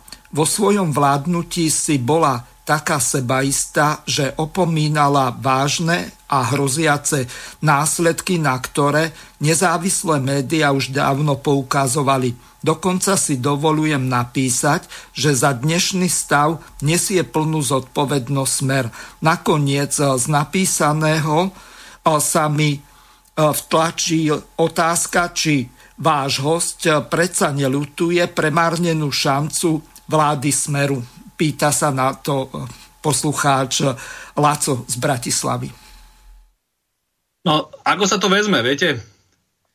Ja súhlasím s poslucháčom, že tá šanca tu bola veľká a že, že e, bolo spravených aj veľa chýb. No ale my sme sa sústredili na sociálnu oblasť, lebo sme ľavicová strana, tam bolo veľa vecí urobených. Tak zoberte si, aký bol zákonník práce za Kaníka, aký bol pr- prac- zákonník práce za nás. Zoberte si, ako fungovala tripartita a sociálny dialog za nás, ako funguje teraz, keď tu krajniak vyhadzuje odborárov z tripartity. Zoberte si, ako to tu fungovalo v oblasti dôchodkov, keď sa tu vytvoril pinočetovský, čílsky systém e, dôchodkový, ktorý bol neuveriteľne nespravodlivý. A samozrejme, že by bolo lepšie ho úplne zrušiť, ako to spravili aj Maďari a Poliaci, ale aspoň sme sa snažili ho spraviť trošku viac spravodlivejším a trošku obmedziť tie individualistické súkromné záujmy. To isté platí o zvyšovaní dôchodkov, ktoré za nás prišli. To, to isté platí o materských dávkach, o podpore rodín, ktorá bola uh, znásobená neuveriteľným spôsobom. Či už sa bavíme o prípadkoch pri narodení dieťaťa, o materskej, o rodičovskej, tam tie peniaze išli dramaticky hore. Bávame sa teraz o školstve, bávame sa o vlákoch zadarmo, bávame sa o tom, ako sme zvyšovali peniaze a výplaty učiteľom. Toto všetko boli veci, ktoré boli bezprecedentné. To znamená, v minulosti Zurindová alebo Radičovej vláda takéto veci nerobila, ale naopak pomáhala iba tým najbohatším. A potom prišla vláda Roberta Fica, ktorá naozaj pomohla mnohým ľuďom a tí ľudia si to uvedomia práve teraz, keď o to všetko budú prichádzať. Keď im Matovič, Krajniak a neoliberáli na čele so Sulíkom zoberú všetko. No tak vidíte to, že berú hneď okamžite 13. dôchodky a že dávajú potom iba almužnú v rámci nejakého toho vianočného príspevku. Berú ľuďom minimálnu mzdu, respektíve tú minimálnu mzdu, ako sme ju my nastavili a dávajú dramaticky nižšiu, okradnú de facto ľudí, ktorí zarábajú najmenej o miliardo eur v ekonomike. To isté platí o obedy zadarmo, no tak Prepačte, ale odbavovať sa už ešte na malých deťoch a brať im teplé jedlo raz denne mi príde už naozaj tak obscéne. Uh, ale vidíte, robia to robia to a budú to robiť, pretože sú pravičiari, sú to neoliberáli v ekonomickej oblasti. To znamená, uh, ten rozdiel tu dramatický je. A máte pravdu možno v tom, že my sme nevyužili v rámci politiky a neboli sme dostatočne dôslední, či už v otázke mimovládok, či už v otázke uh, médií, a aj v niektorých geopolitických otázkach, áno, máte pravdu, sme museli lavírovať, lebo na jednej strane vy nemôžete e, ísť do boja na všetkých frontoch a bojovať tuto s nadnárodnými korporáciami na Slovensku, s bankármi, ktorí sme mimochodom vytvorili odvod a okamžite ako prvé táto vláda ten odvod vrátila. To znamená, že teraz ušetrila stovky miliónov bankám, ale berie ľuďom. Viete, toto je tá neoliberálna podstata tejto vlády. No a my sme sa snažili táto vláda Roberta Fica nebola revolučná, ona nebola taká, že by teraz zoštátňovala, aj keď sme sa snažili a sme dokonca nám podarilo mnohé moje majetky, e, ktoré boli sprivatizované za Mikloša a Zurindu, vrátiť do rúk štátu. Ale áno, nie všetko sa podarilo. Len e, viete, z nejakého, teraz predstaviť nejakého ideálneho stavu, ktorý si tu bežný človek predstavuje, samozrejme, že smer zlyhal a nedosiahol veľa vecí, ale keď beriete uh, politiku ako isté, istú snahu o sociálny pokrok a postupne naplňanie istých cieľov, tak sa naozaj veľa vecí podarilo a práve otie teraz táto vláda ľudí oberie a ľudia to vidia v priamom prenose a možno si potom povedia, že no tak uh, áno, ten Fico nebol dokonalý a bol tu aspoň sociálny zmier, fungoval tu sociálny dialog, ľuďom sa pridávalo, či už senior seniorom, či už rodinám, či už študentom a dneska je tu akurát chaos a jediný, kto dostáva sú banky a veľké korporácie, tak toto sme chceli. Čiže ľudia sa podľa mňa začnú pýtať, ale pravdou je, a toto beriem ako naše vážne zlyhanie, že sme mali byť ďaleko tvrdší na mimovládky, najmä teda mám na mysli tieto liberálne zahraničné mimovládky, ktoré tu rozvracali štát. Mali sme byť tvrdší aj na médiá, lebo naozaj keď vidíte, že tie médiá vlastnia veľké finančné skupiny, tak asi nemusí byť človek profesor politológie, aby pochopil, že tam tie záujmy sú úplne jasné a že tu oni len robia propagandu právici a liberálov. A to isté platia aj o istých geopolitických otázkach, kde sme mohli byť aj tvrdší v rámci Európskej únie, a poznáte moje názory aj na Rusko. Mali sme podľa môjho názoru a mohli sme podľa môjho názoru byť v tomto smere dôslednejší, ale uh, myslím si, že aby Slovensko bolo úspešné, musí mať veľmi uh, racionálnu politiku. To znamená, že musí mať dobre vzťahy na všetky štyri svetové strany a o toto sa ten Robert Fico snažil. Ne, naozaj nebol revolučný politik, ale myslím si, že bol veľmi uh, poctivý sociálno-demokratický politik a veľa vecí dosiahol. Posledná poznámka, treba aj chápať to, a dneska to je vidieť v priamom prenose, pred rokom som to možno povedať nemohol, dneska to už môžem povedať, že aj v samotnej strane Smer ste mali biznis uh, politikov alebo liberálnejších politikov, ktoré bránili nám, ľavičiarom, aby sme tie naše predstavy uh, dokázali zabezpečiť úplne dôsledne. A keď si pamätám tie diskusie, no tak sme chceli napríklad zvyšovať minimálnu mzdu a posilňovať a, od zákonník práce v prospech zamestnancov. A potom sa postavila partia, ktoré sa hovorilo vtedy V4 a viete, kto tam bol, bol tam, a, bol tam Peťo Kažimír, Peťo Pelegrini, Peťo Žiga, No z okolností dneska práve tí, ktorí založili uh, politickú stranu Hlas, ktorí sa teda hlásia k sociálnej demokracii, ale my sme ich tak nikdy nevnímali, alebo respektíve boli to to úplne najpravejšie krídlo, uh, liberálne krídlo sociálnej demokracie alebo stredovej politiky, skôr pro biznis uh, ľudia, no tak s nimi bolo veľmi ťažko sa niekedy dohodnúť, takže máte pravdu, že sme mohli byť lavicovejší, pokiaľ by tam takíto ľudia neboli, ale tá predstava, že Robert Fico teraz bol ten, ktorý to dokázal všetko ovládať, nie je pravdivá. Ono jednoducho musel mať uh, vždy dohodu aj s týmito uh, svojimi ministrami a tí mali častokrát pravicovejšie predstavy. Takže ak niekto môže za to, že ten smer nebol tak ľavicový, ako mohol byť, tak to určite nie je Robert Fico, ktorý je podľa môjho názoru úprimný ľavičiar, ale je to skôr Peter Pellegrini. Ja pripomeniem ešte našim poslucháčom, najmä Peťovi Zábranskému, že pokiaľ chce, tak môže zavolať aj na Skype. Zoberiem mu to na druhom Skype a telefónne číslo je plus 421 910 473 440 ten poslucháč Peter tak nelenil a už to dokonca vybavil aj s pánom Vyskup, pánom Vitkovičom, som sa skoro poplietol s tým trnavským županom. No, píše nasledovne. Tak pán Vitkovič potvrdil práve teraz, že rád pôjde do diskusie s pánom Blahom. Už to len dohodnite s pánom Blahom. Teraz nech to počujú aj poslucháči, aby necúvol. Môžete volať pánovi Vitkovičovi Vitkovičovi a zároveň dal sem aj telefónne číslo. Za vybavenie vopred ďakuje Peťo. No takže máte to dohodnuté. Um, teraz uh, prejdem k ďalším otázkam. Len to potrebujem poprepínať, lebo píšu všelikde, dokonca na tri mailové adresy, no ale to nie je až tak, taký problém. Medzi tým, kým položím ďalšiu otázku od poslucháča, ale nakoniec... Dobre, celkom zábavná otázka. Mohol by host, ak vie povedať, kto zvýšil o 500% poplatok na pohotovosť nemocnici? Ja neviem o tom, že by bolo 5-násobne alebo o 500% zvýšený poplatok, ale pokiaľ viete, pán Blaha, môžete odpovedať. Necítim sa ako odborník na zdravotníctvo, ale ďakujem pekne za otázku. Určite pán poslucháč buď odpoveď pozná, alebo si ju vie vygoogliť. Mhm. Dobre, ešte ďalšia otázka, tak e, toto tiež nebudete vedieť odpovedať. Praj ide váš host v decembri, v decembri otvárať v Banskej Bystrici nemocnicu na úrovni 3. E, tisícročia e, s 5000 lôžkami. Čo je na tom pravdy? no, neviem. Ja, akože, ja, ja som ten host? Áno, no, tak uh, táto, táto otázka... Ja som, ja som vysokoškolský učiteľ, ja naozaj nevlastním nemocnice, ani ich neotváram, ale ďakujem za dôveru. Určite sa nevenujem otváraniu nemocníc, ani naozaj podnikaniu akémukoľvek. Ďakujem pekne za otázku. Mhm. No, prišlo to teraz, tak to nebude do inej relácie, takže celkom zábavné otázky nám sem chodia.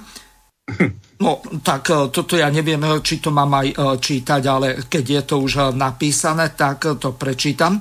Obrovská vďaka pánovi redaktorovi Hazuchovi za výber fantastického hostia pána Blahu. Konečne ide o muža činu, žiadny táraj gágaj prdus. Už na budúci týždeň a budú hmatateľné nejaké pokroky, čo sa týka vašej práce v parlamente. Čiže pýta sa e, poslucháč a konkrétne ho zaujíma, e, že ako to vlastne bude e, so zdražujúcimi sa potravinami, potom s bytmi, s hypotekárnym otroctvom a tak ďalej a upadajúcim školstvom, keď ste vysokoškolský učiteľ. Treba si v prvom rade uvedomiť, že my sme opozičná politická strana. Uh, chápem, že ľudia častokrát, dostávam tú otázku častokrát, uh, im sa ten parlament zlieva. Že to sú ako poslanci, ktorí tu vládnu a všetci sú rovnako zodpovední za to, čo sa deje. Len ono to tak nie je. Ono v tej liberálnej demokracii, ktoré fungujeme, máte v každom parlamente uh, jednu masu poslancov, ktorí sú tzv. koalícia, alebo sú to vládni poslanci. To sú tí, ktorí v dnešných podmienkách sú za Olano Matovičové, alebo za Sasku Sulíkovú, alebo za stranu za ľudí e, Kiskovú, respektíve dneska Remišová je na čele tejto strany, alebo za stranu Borisa Kolára Smerodina. Toto je dneska vládna koalícia. Tí dneska majú 95 zo 150 poslancov. To znamená, e, netreba veľkú matematiku, viete si predstaviť, že im prejde úplne všetko. Čokoľvek schvália, im prejde všetko a čokoľvek my navrhneme, tak zarežu. Takáto je logika parlamentnej demokracie. Uh, ono dokonca majú ústavnú väčšinu. 95 je ústavná väčšina, to znamená, že oni si môžu schváliť aj zmenu ústavy. Oni si teoreticky môžu schváliť, že si dajú vedúcu úlohu uh, Olano v, do ústavy a Igora Matoviča ako doživotného vodcu. Teraz idú zakázať ústavnému súdu vyjadrovať sa k ústavným zmenám, to znamená, že ústavný súd uh, bude vynechaný z hry a tým pádom to môžu urobiť. Toto oni robia. Zvolia si vlastného prokurátora a dali si zákon, že si ho môžu kedykoľvek odvolať. To znamená, bude musieť poslúchať. Takýmto spôsobom oni ovládajú celý štát. To my sme za našej vlády ani nesnívali, že by sme toto niekedy si dovolili urobiť.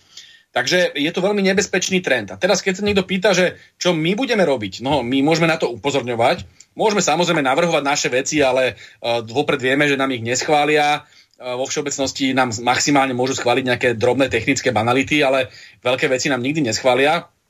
Čiže úlohou opozície je v prvom rade bojovať v tom parlamente, upozorňovať na veci, argumentovať, sťažovať im to, komplikovať im to a sme ako relatívne uh, dlhoroční uh, politickí matadori, takže to aj robiť robíme a budeme robiť. Nema, nebudú to mať jednoduché v tom parlamente, ale treba vopred povedať, že uh, pokiaľ bude fungovať tá ich uh, mašinéria v parlamente ako valec a oni tak doteraz fungujú, to znamená, tam majú bezmyšlienkovitú masu. Uh, krásnym príkladom je práve spomínaný Jozef Pročko, ktorý ale naozaj nemá ani štipku inteligencie a iba stláča to, čo treba a prípadne robí tam mažoretku a hulaka a tlieska a podobne.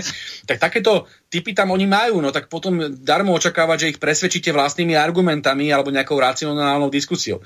Snažiť sa o to samozrejme budeme. Máme veľké aktivity, máme časté prejavy, faktické poznámky, návrhy zákonov. Dávali sme v prípade testovania a v prípade všetkých tých Matovičových zákonov, kde chcel špiclovať ľudia podobne aj dávali sme návrhy na ústavný súd, aby to zamietol. Niekedy sme úspešní, niekedy menej úspešní, ale robíme maximum. Teraz budeme mať tú aktivitu s referendum, pevne verím, že sa nám podarí zmobilizovať ľudí, aby boli predčasné voľby, aby sme sa konečne Matoviča zbavili, lebo on takým neuveriteľným spôsobom ubližuje Slovákom.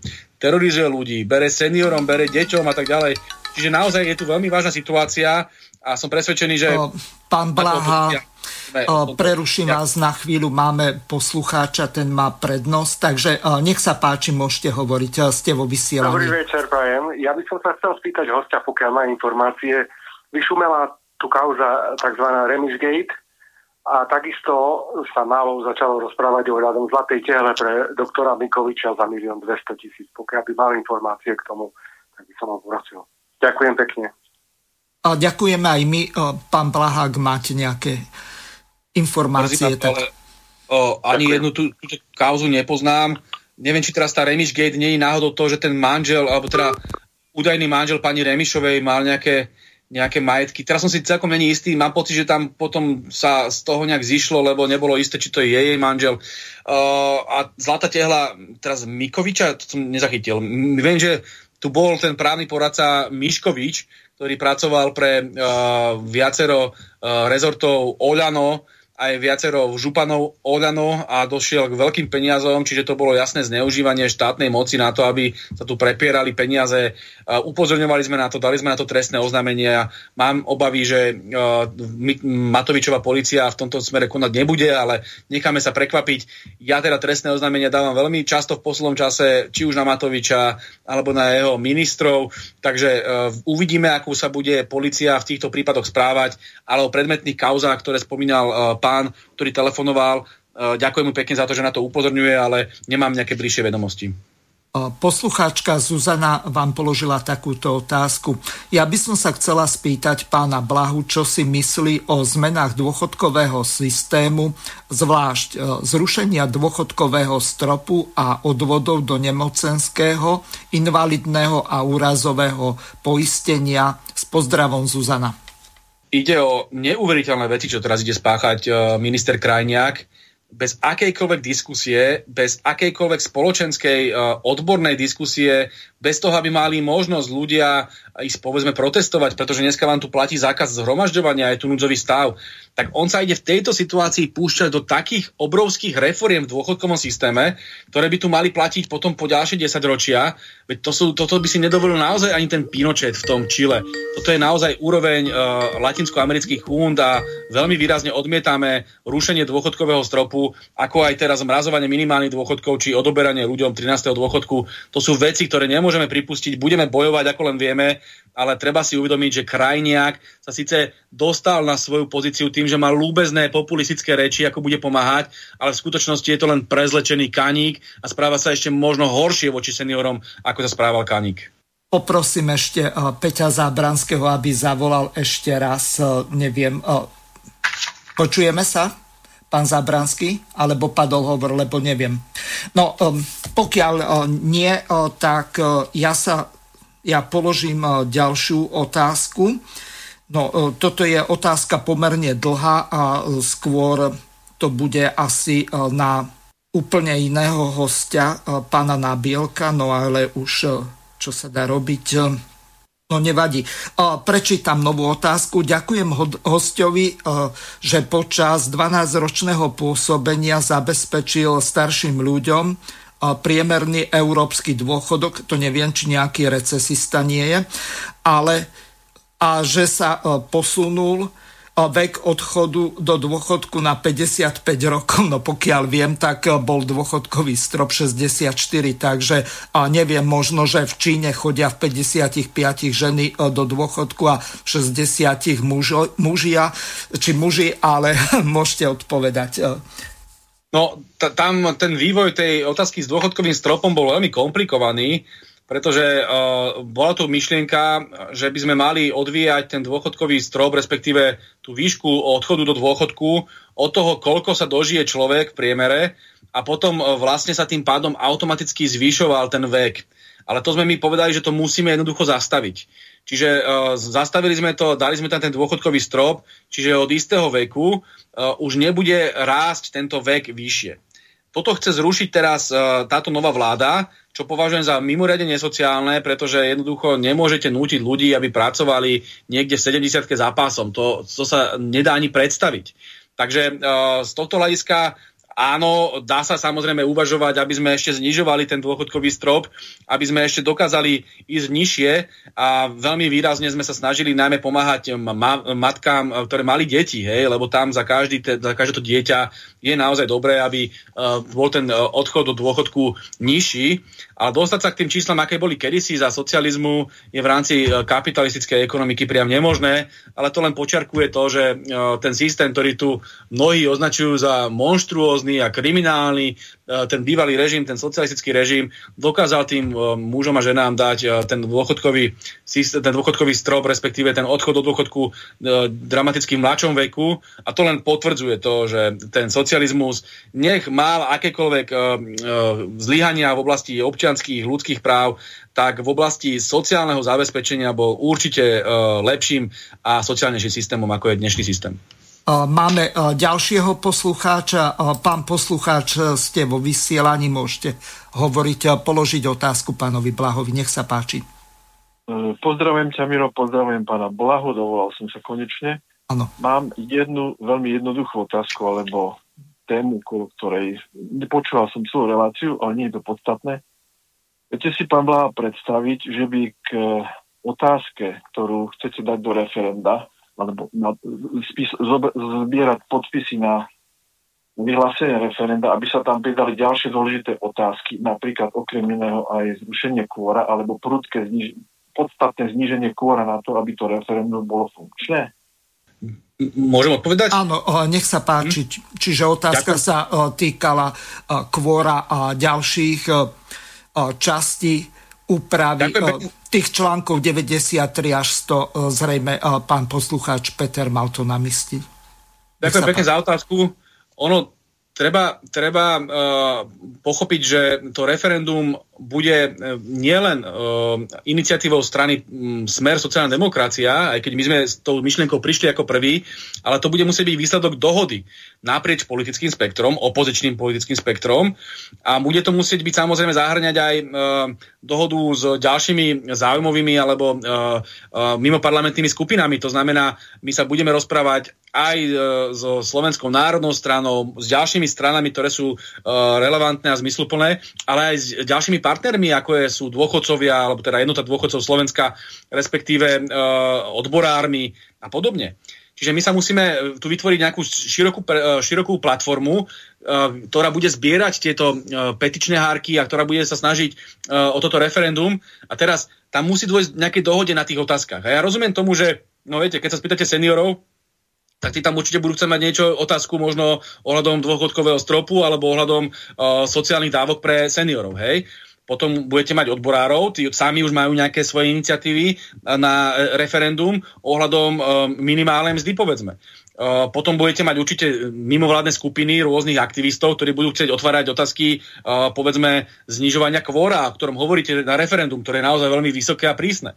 Potom budete mať určite, uh, už sme to započuli, v parlamente v opozícii sedia poslanci, ktorí, ma, ktorí veľmi správne trvajú na tom, že by sme sa mali pýtať ľudí aj na tom, či chcú za povinné očkovanie. No a takýchto tém je veľmi veľa. No len je, ja otázka chápem, je, či, chápem, či, no, že či na konci... Ja chápem, no, ale kľúčom je zníženie kvora, pretože každé potom ďalšie referendum viete oveľa jednoduchšie spustiť a tieto dielčie byť podstatné otázky vieme riešiť. Ale to kvórum je kľúč a ešte možno nejaký paragraf k tomu, aby to bolo naozaj funkčné, lebo ináč to referendum funkčné nie je. To znamená, Rozumiem ale... vypíšete, vypíšete si... referendum, ale na ten prvý šup sa musí zorganizovať, to nie je otázka politických stran, pretože ďaleko šir, širšia spektrum ľudí, ktorí by prispeli k tomu, aby sa tie podpisy vyzbierali, ale hlavne, aby sa podarilo zorganizovať to, že tí ľudia na to referendum naozaj prídu. A ten kľúč je kvórum a k tomu priláhle ďalšie pod otázky v minimálnom počte, pretože potom každé ďalšie referendum dokáže riešiť prakticky všetko ako spätnú väzbu na politiku, ktoré, ktorá sa deje v tom parlamente. Tým pádom bola by akási spätná väzba a konečne by sa to referendum stalo niečím veľmi podstatným a ukázalo by to aj okolitým krajinám, že sa to dá. No aby, aby to tak bolo, tak by to referendum muselo byť hlavne úspešné a muselo by dôjsť 50% ľudí. A tu je veľká otázka, že či práve na, keby tam bolo 10 otázok a 10 tém, či by to neodradilo nejakú časť verejnosti. A práve preto treba byť veľmi racionálny v tomto smere, že či sa nesústredí na tú jednu konkrétnu otázku, aby boli predčasné voľby, aby sme sa Matoviča zbavili, aby skončila táto tyrania. A tie ostatné otázky tu je tá otázka, do akej miery s nimi chceme ísť. Lebo nakoniec naozaj môžeme skončiť pri 20 otázkach a každý aktivistický subjekt si povie, že tam chce mať tú svoju. Ja to nechcem hádzovať do, zo stola. Ja neviem, možné, možné to je, že to dohodneme na toto, ja by som to dokončil že by sme sa doko- dohodli na tom, že to tam môže byť. A ja rozumiem vašej argumentácii, ja s ňou dokonca aj súhlasím. Ja si myslím, že by malo byť nižšie kvórum, to je môj osobný názor, ale potom napríklad poznám názory niektorých kolegov bývalých zo Smeru, dneska v tej druhej strane, ktorí mali naopak názor, že uh, čím nižšie kvórum, tým väčšie riziko, že tu potom sa bude rozhodovať o veciach uh, spôsobom, ktorý nebude pod kontrolou parlamentu. No, nie každý má ten istý názor. Ja súhlasím s vašim názorom. Osobne. Ale toto, to musí byť predmetom diskusie a nemyslíme si, môžem to dokončiť, a nemyslíme si, že teraz nevyhnutne každý, kto bude zapojený do, tohto, do tejto širokej platformy na predčasné voľby, musí mať ten istý názor. A tu je teraz tá veľmi vážna otázka, či teraz budeme trvať každý na tom, aby tam boli všetky tie otázky, alebo tam budeme mať iba tú jednu o predčasných voľbách, alebo možno dve, tri, ktoré sú najaktuálnejšie. Ale nechcem predbiehať, ja sa vašej myšlienke nebránim, naozaj súhlasím aj s tým, že by malo byť to kvórum nižšie. Otázka je, aká bude celo spoločenská dohoda pri príprave referenda. No, Peter, ešte... Všetky dve až tri, to je všetko. Ďakujem. Dobre, my ďakujeme tiež. Môž, prejdeme ešte k tej pôvodnej otázke, ktorú nám poslal poslucháč Vládo ešte pred reláciou. Tam som sa trošku pousmial, skôr by to bolo na iného nášho hostia, pana Nabielka, ale otázka znie takto. V podstate každý väčší politik bol psychopat. Nemohla by byť tou požadovanou kvalifikáciou politika psychiatrická diagnóza psychopata. Neviem, či myslí na Matoviča rovno ako veľký politik. Ale e, platí e, druhá vari- alebo platí druhá varianta, že v každom z nás drieme určit, driemu určité predpoklady a tie v priebehu politickej kariéry sa dostanú do popredia. Áno, to je tá slavná mňačkovská téma, hej, že s, tou, s tou mocou prichádza aj potom istá zlomoc, ktorá sa v tom človeku rodí a zneužíva sa tá moc a človeka to kazí. No len v prípade Igora Matoviča to vidíme v priamom prenose, že on tu ani nemá nejakú veľkú teda zatiaľ skúsenosť, že by tu teraz po rokoch vládnutia sa u neho ukázalo to, čo napríklad ten prípad, pamätáte Nikolaja Čaučesku, ktorý bol kedysi e, obľúbený, populárny rumunský líder, tzv. národný komunista a potom sa z neho stal až, tak, až tak, tak, takmer severokorejský diktátor a naozaj ho ľudia potom znenávideli. Čiže áno, on bol ten krásny príklad toho mňačkovského, že uh, ako chutí moc, ale u Matoviča preboha prešlo pár mesiacov a on to svoje šialenstvo od prvého dňa potvrdzuje. Čiže tam tá psycho, psychiatrická diagnoza zjavne je otázna a ja sa obávam, že sú tu reči a počúvame ich všetci, že on sa naozaj liečil vo Viedni na uh, ten nejak istú diagnózu.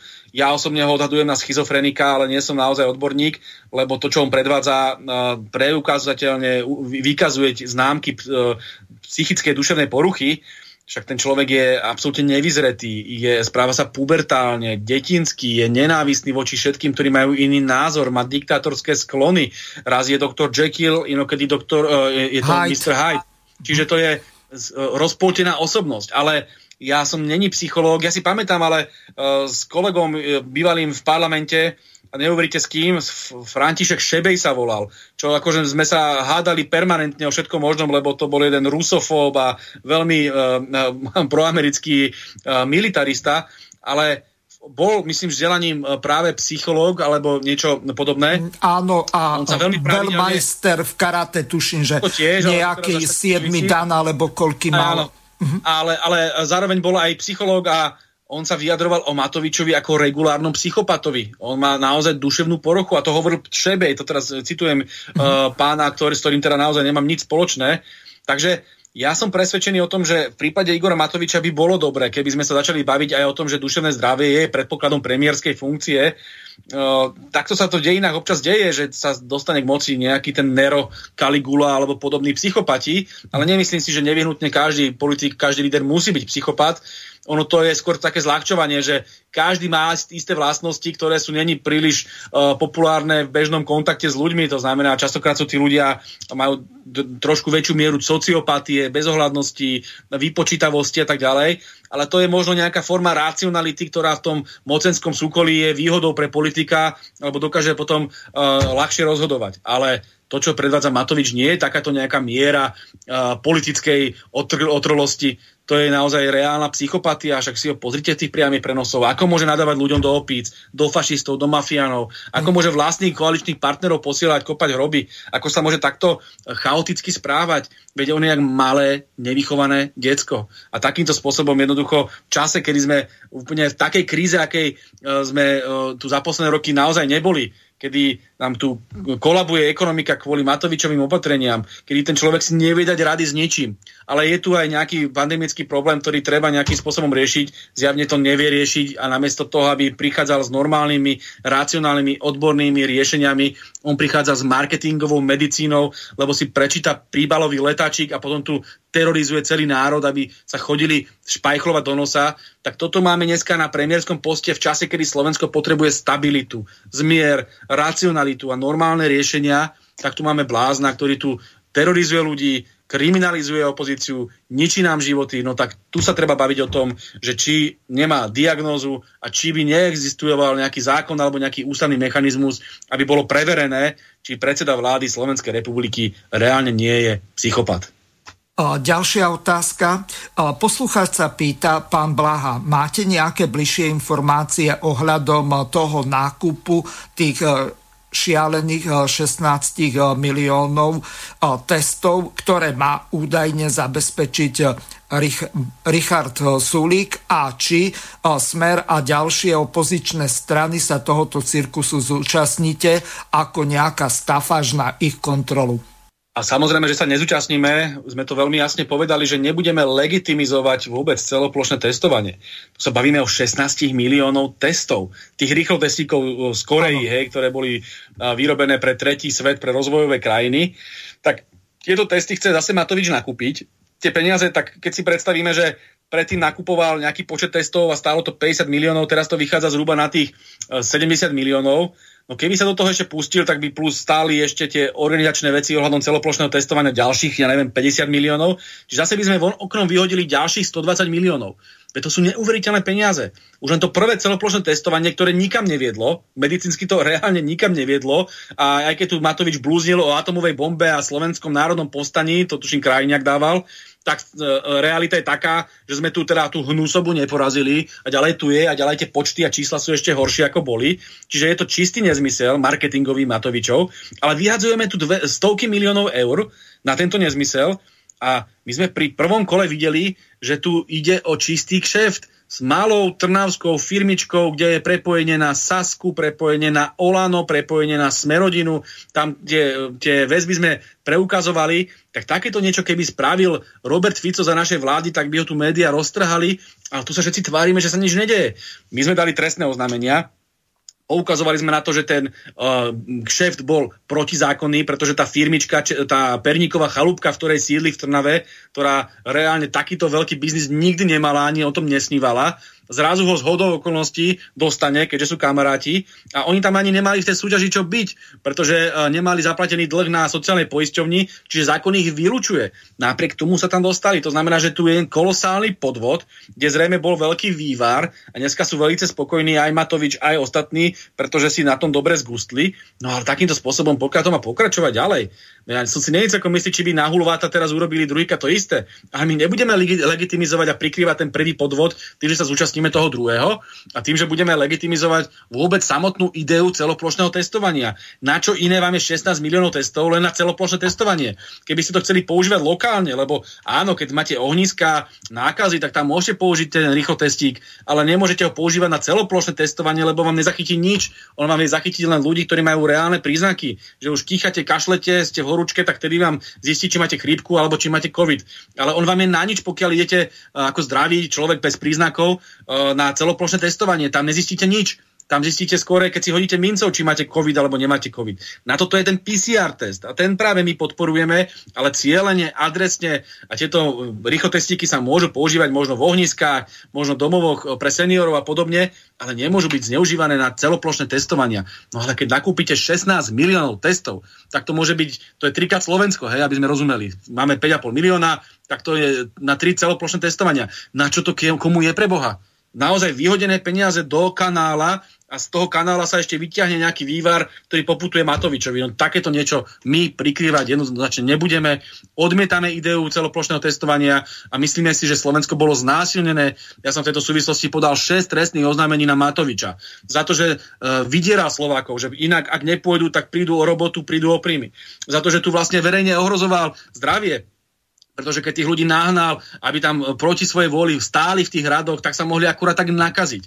A ďalšie paragrafy, ktoré som na to uh, našil a ten človek bude vyšetrovaný, už mám informácie od policie, že už tie prípady boli pridelené, takže pevne verím, že pokiaľ není ešte policia úplne pod kontrolou Igora Matoviča, tak policia si na to posvietí a tento človek za toto pôjde sedieť. Veď to je pre Boha také neuveriteľné znásilnenie slovenského národa, že si myslím, že patrí do basy a nemal by tam najbližšom 10 ročí odtiaľ výjsť.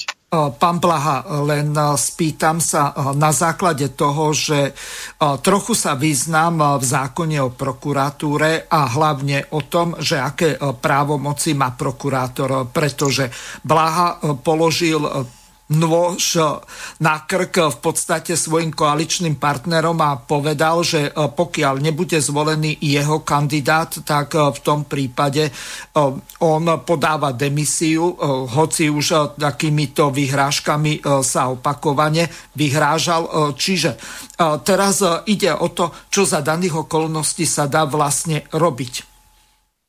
Áno, Matovič, eh, nemá, nebláhal, Matovič eh, ponúkol eh, demisiu v prípade, že by sa nejaký koaličný partner, a to teraz on to dáva do tej roviny konšpirácie, že on teda vie o tom, že nejaký z tých koaličných partnerov, dajme tomu, že Saska rokovala s niekým z opozície, predpokladáme, že Pelegrini, lebo tam cítime tú nejakú sympatiu. Áno.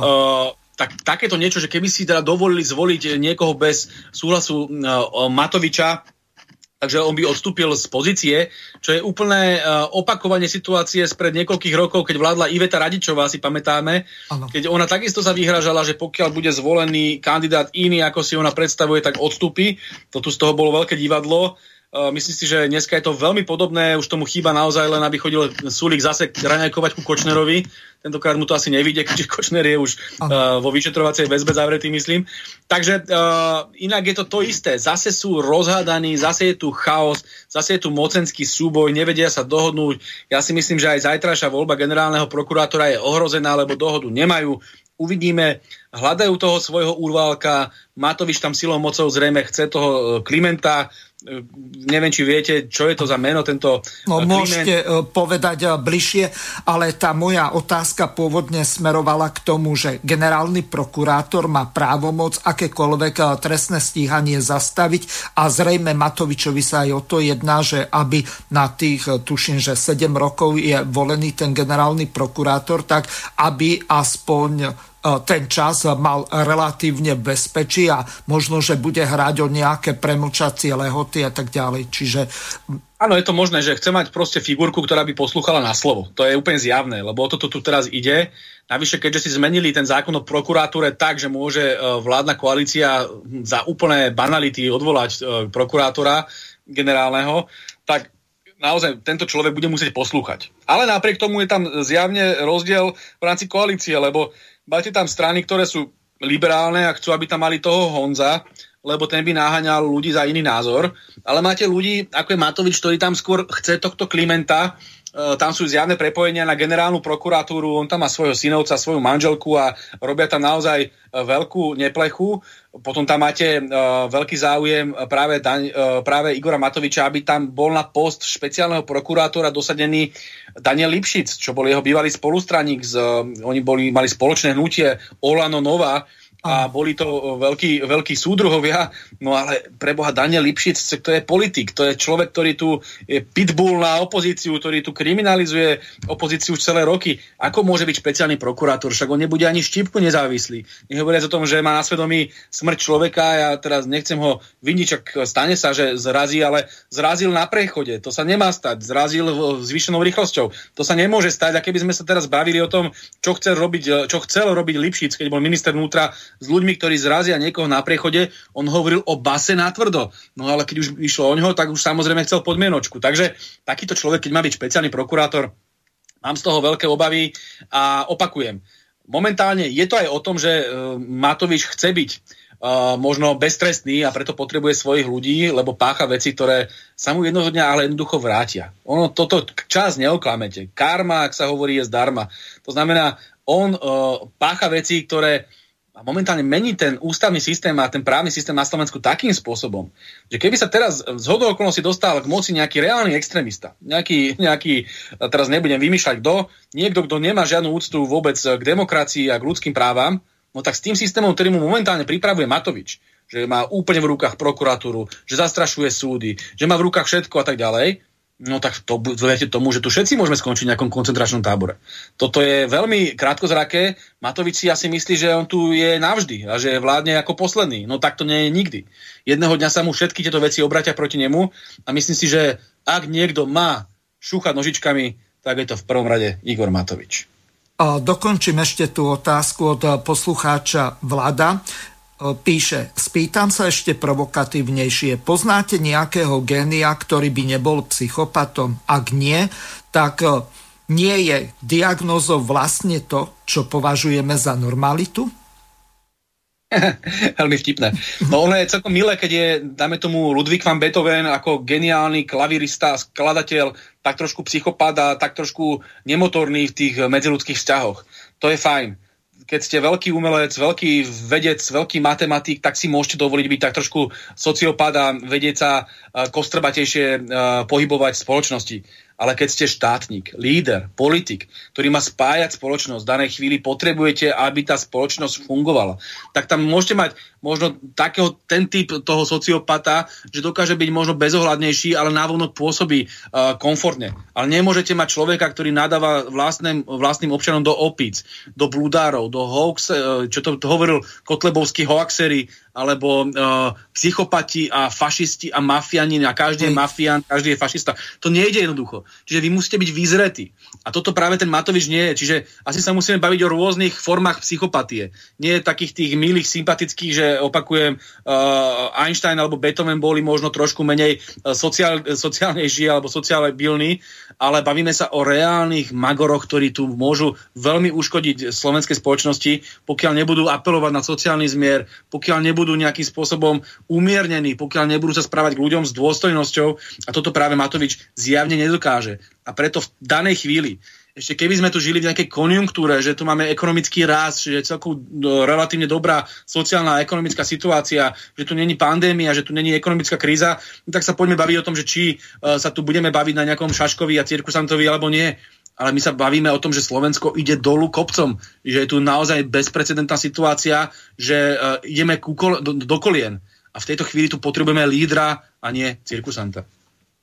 No, pán Blaha, do konca relácie už e, máme len e, nejakých 6-7 minút, e, tak vás poprosím o nejaké také záverečné zhrnutie, ale nie zo súčasnej politickej situácii, lebo to je jedna hotová katastrofa, s ktorou sa budeme musieť nejakým spôsobom či už poprať alebo vyrovnať. Najlepšie by to bolo, pokiaľ by to referendum bolo úspešné a tá nahnevanosť ľudí by bola taká, že by neprišlo 50, ale možno 65% ľudí, ale e, to uvidíme e, podľa toho, ako sa to pripraví. Ale e, teraz vráťme sa ešte k tomu komunitarizmu. Čo by ste z toho komunitarizmu, najmä z toho liberálneho, na záver ešte chceli povedať alebo dovysvetliť našim poslucháčom? Ono, ja som hovoril aj v rámci tej našej filozofickej uh, uh, diskusie skôr v tých abstraktných a metodologických pojmoch, ale aby ľudia pochopili. Ten komunitarizmus uh, je predovšetkým o rešpekte. Rešpekte, rešpekte k histórii, rešpekte ku kultúre, k tomu, čom sme uh, ukotvení. To znamená, snaží sa nejakým spôsobom rešpektovať, že povedzme Čína má svoju kultúru, že povedzme, ja neviem, Brazília má svoju kultúru, že inú kultúru majú Slováci, inú kultúru majú Holandania, že niektoré veci jednoducho nemôžete znásilniť.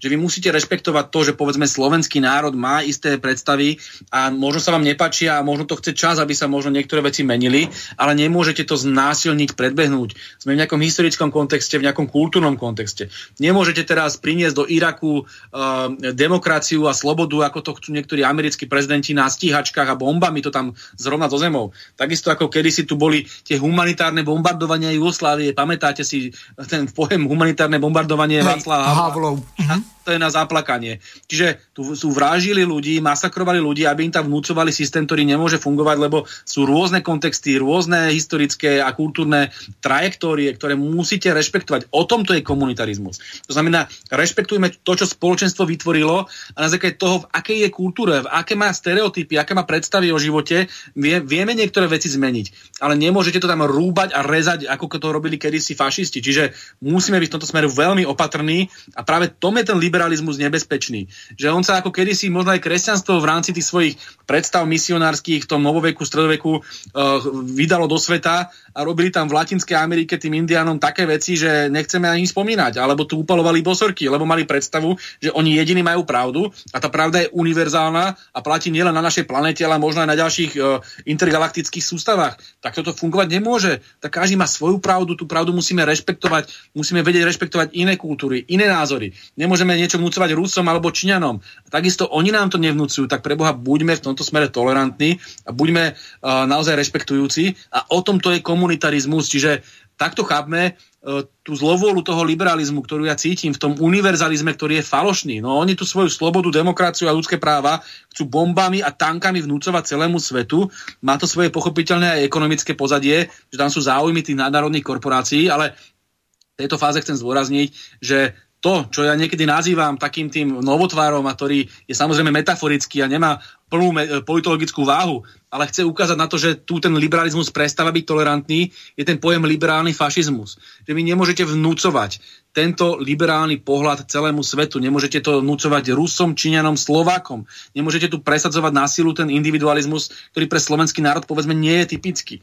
Nemôžete tu ten neoliberálny americký pohľad búchať do hlav ľudí, lebo tí ľudia to jednoducho odmietajú, máme inú predstavu o našej kultúre a našom živote aj našej ekonomike. Toto je ten základný uh, postoj, ktorý chcem tlmočiť aj našim divákom a píšem o tom oveľa viacej na svojich statusoch na Facebooku, ale aj v knižke, ak ma niekto o odbornejšiu uh, publikáciu v knižke Antiglobalista alebo v ďalších svojich filozofických a politologických knihách.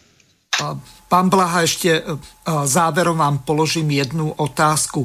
Aká je e, vlastne e, možnosť zo strany, povedzme, občianských aktivistov zapojiť sa do tej prípravy toho referenda? Viacerí poslucháči mi pred reláciou a zrejme aj po relácii budú e, volať ohľadom tohoto.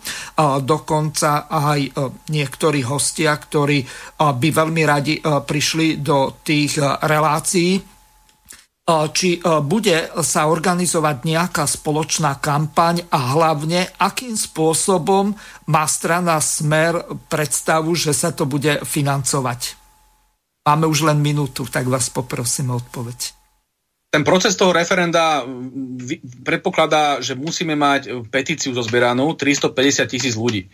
Prvý, prvá, prvý pokus bude teraz v parlamente. Ak by sme dokázali v parlamente presadiť referendum o predčasných voľbách, nepotrebujeme petíciu. Skúsime to. Ale zjavne to asi Olano a vládny valec zareže potom by sme išli do petície a táto petícia musí byť celospoločenská, to znamená celá opozícia, všetky tie mimovládne skupiny a vrátanie aktivistov, vrátanie odborov, vrátanie e, seniorov a podobne sa do toho musia zapojiť, aby to mohlo byť úspešné. Tam nepotrebujete nejaké veľké financie, aj keď samozrejme tie kapacity politických strán sú asi dramaticky vyššie ako, ako mimovládnych uh, organizácií, takže budeme sa snažiť spolupracovať naprieč a zjednotiť sa minimálne v tom, aby tam bola jednotná tá referendová otázka, lebo nemá zmysel robiť 5 referent alebo 5, 5 otázok. E, tam to musí byť jedna otázka, alebo teda jedna formulácia, aj viacerých otázok, aby sme dokázali spoločne zozbierať tých 350 tisíc podpisov.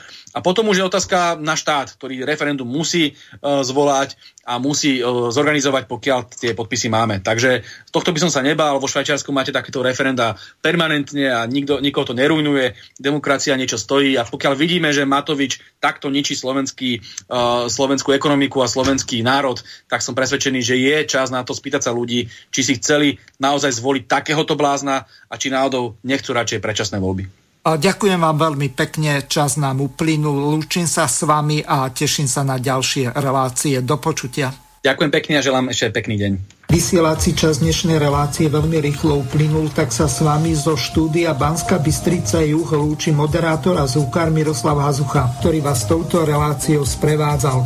Vážené poslucháčky a poslucháči, budeme veľmi radi, ak nám zachováte nielen priazeň, ale ak nám aj napíšete vaše podnety a návrhy na zlepšenie relácie, lebo bez spätnej väzby nebudeme vedieť relácie zlepšovať, za čo vám vopred veľmi pekne ďakujem. Do počutia. Táto relácia vznikla za podpory dobrovoľných príspevkov našich poslucháčov. I ty sa k ním môžeš pridať. Viac informácií nájdeš na www.slobodnyvysielac.sk Ďakujeme.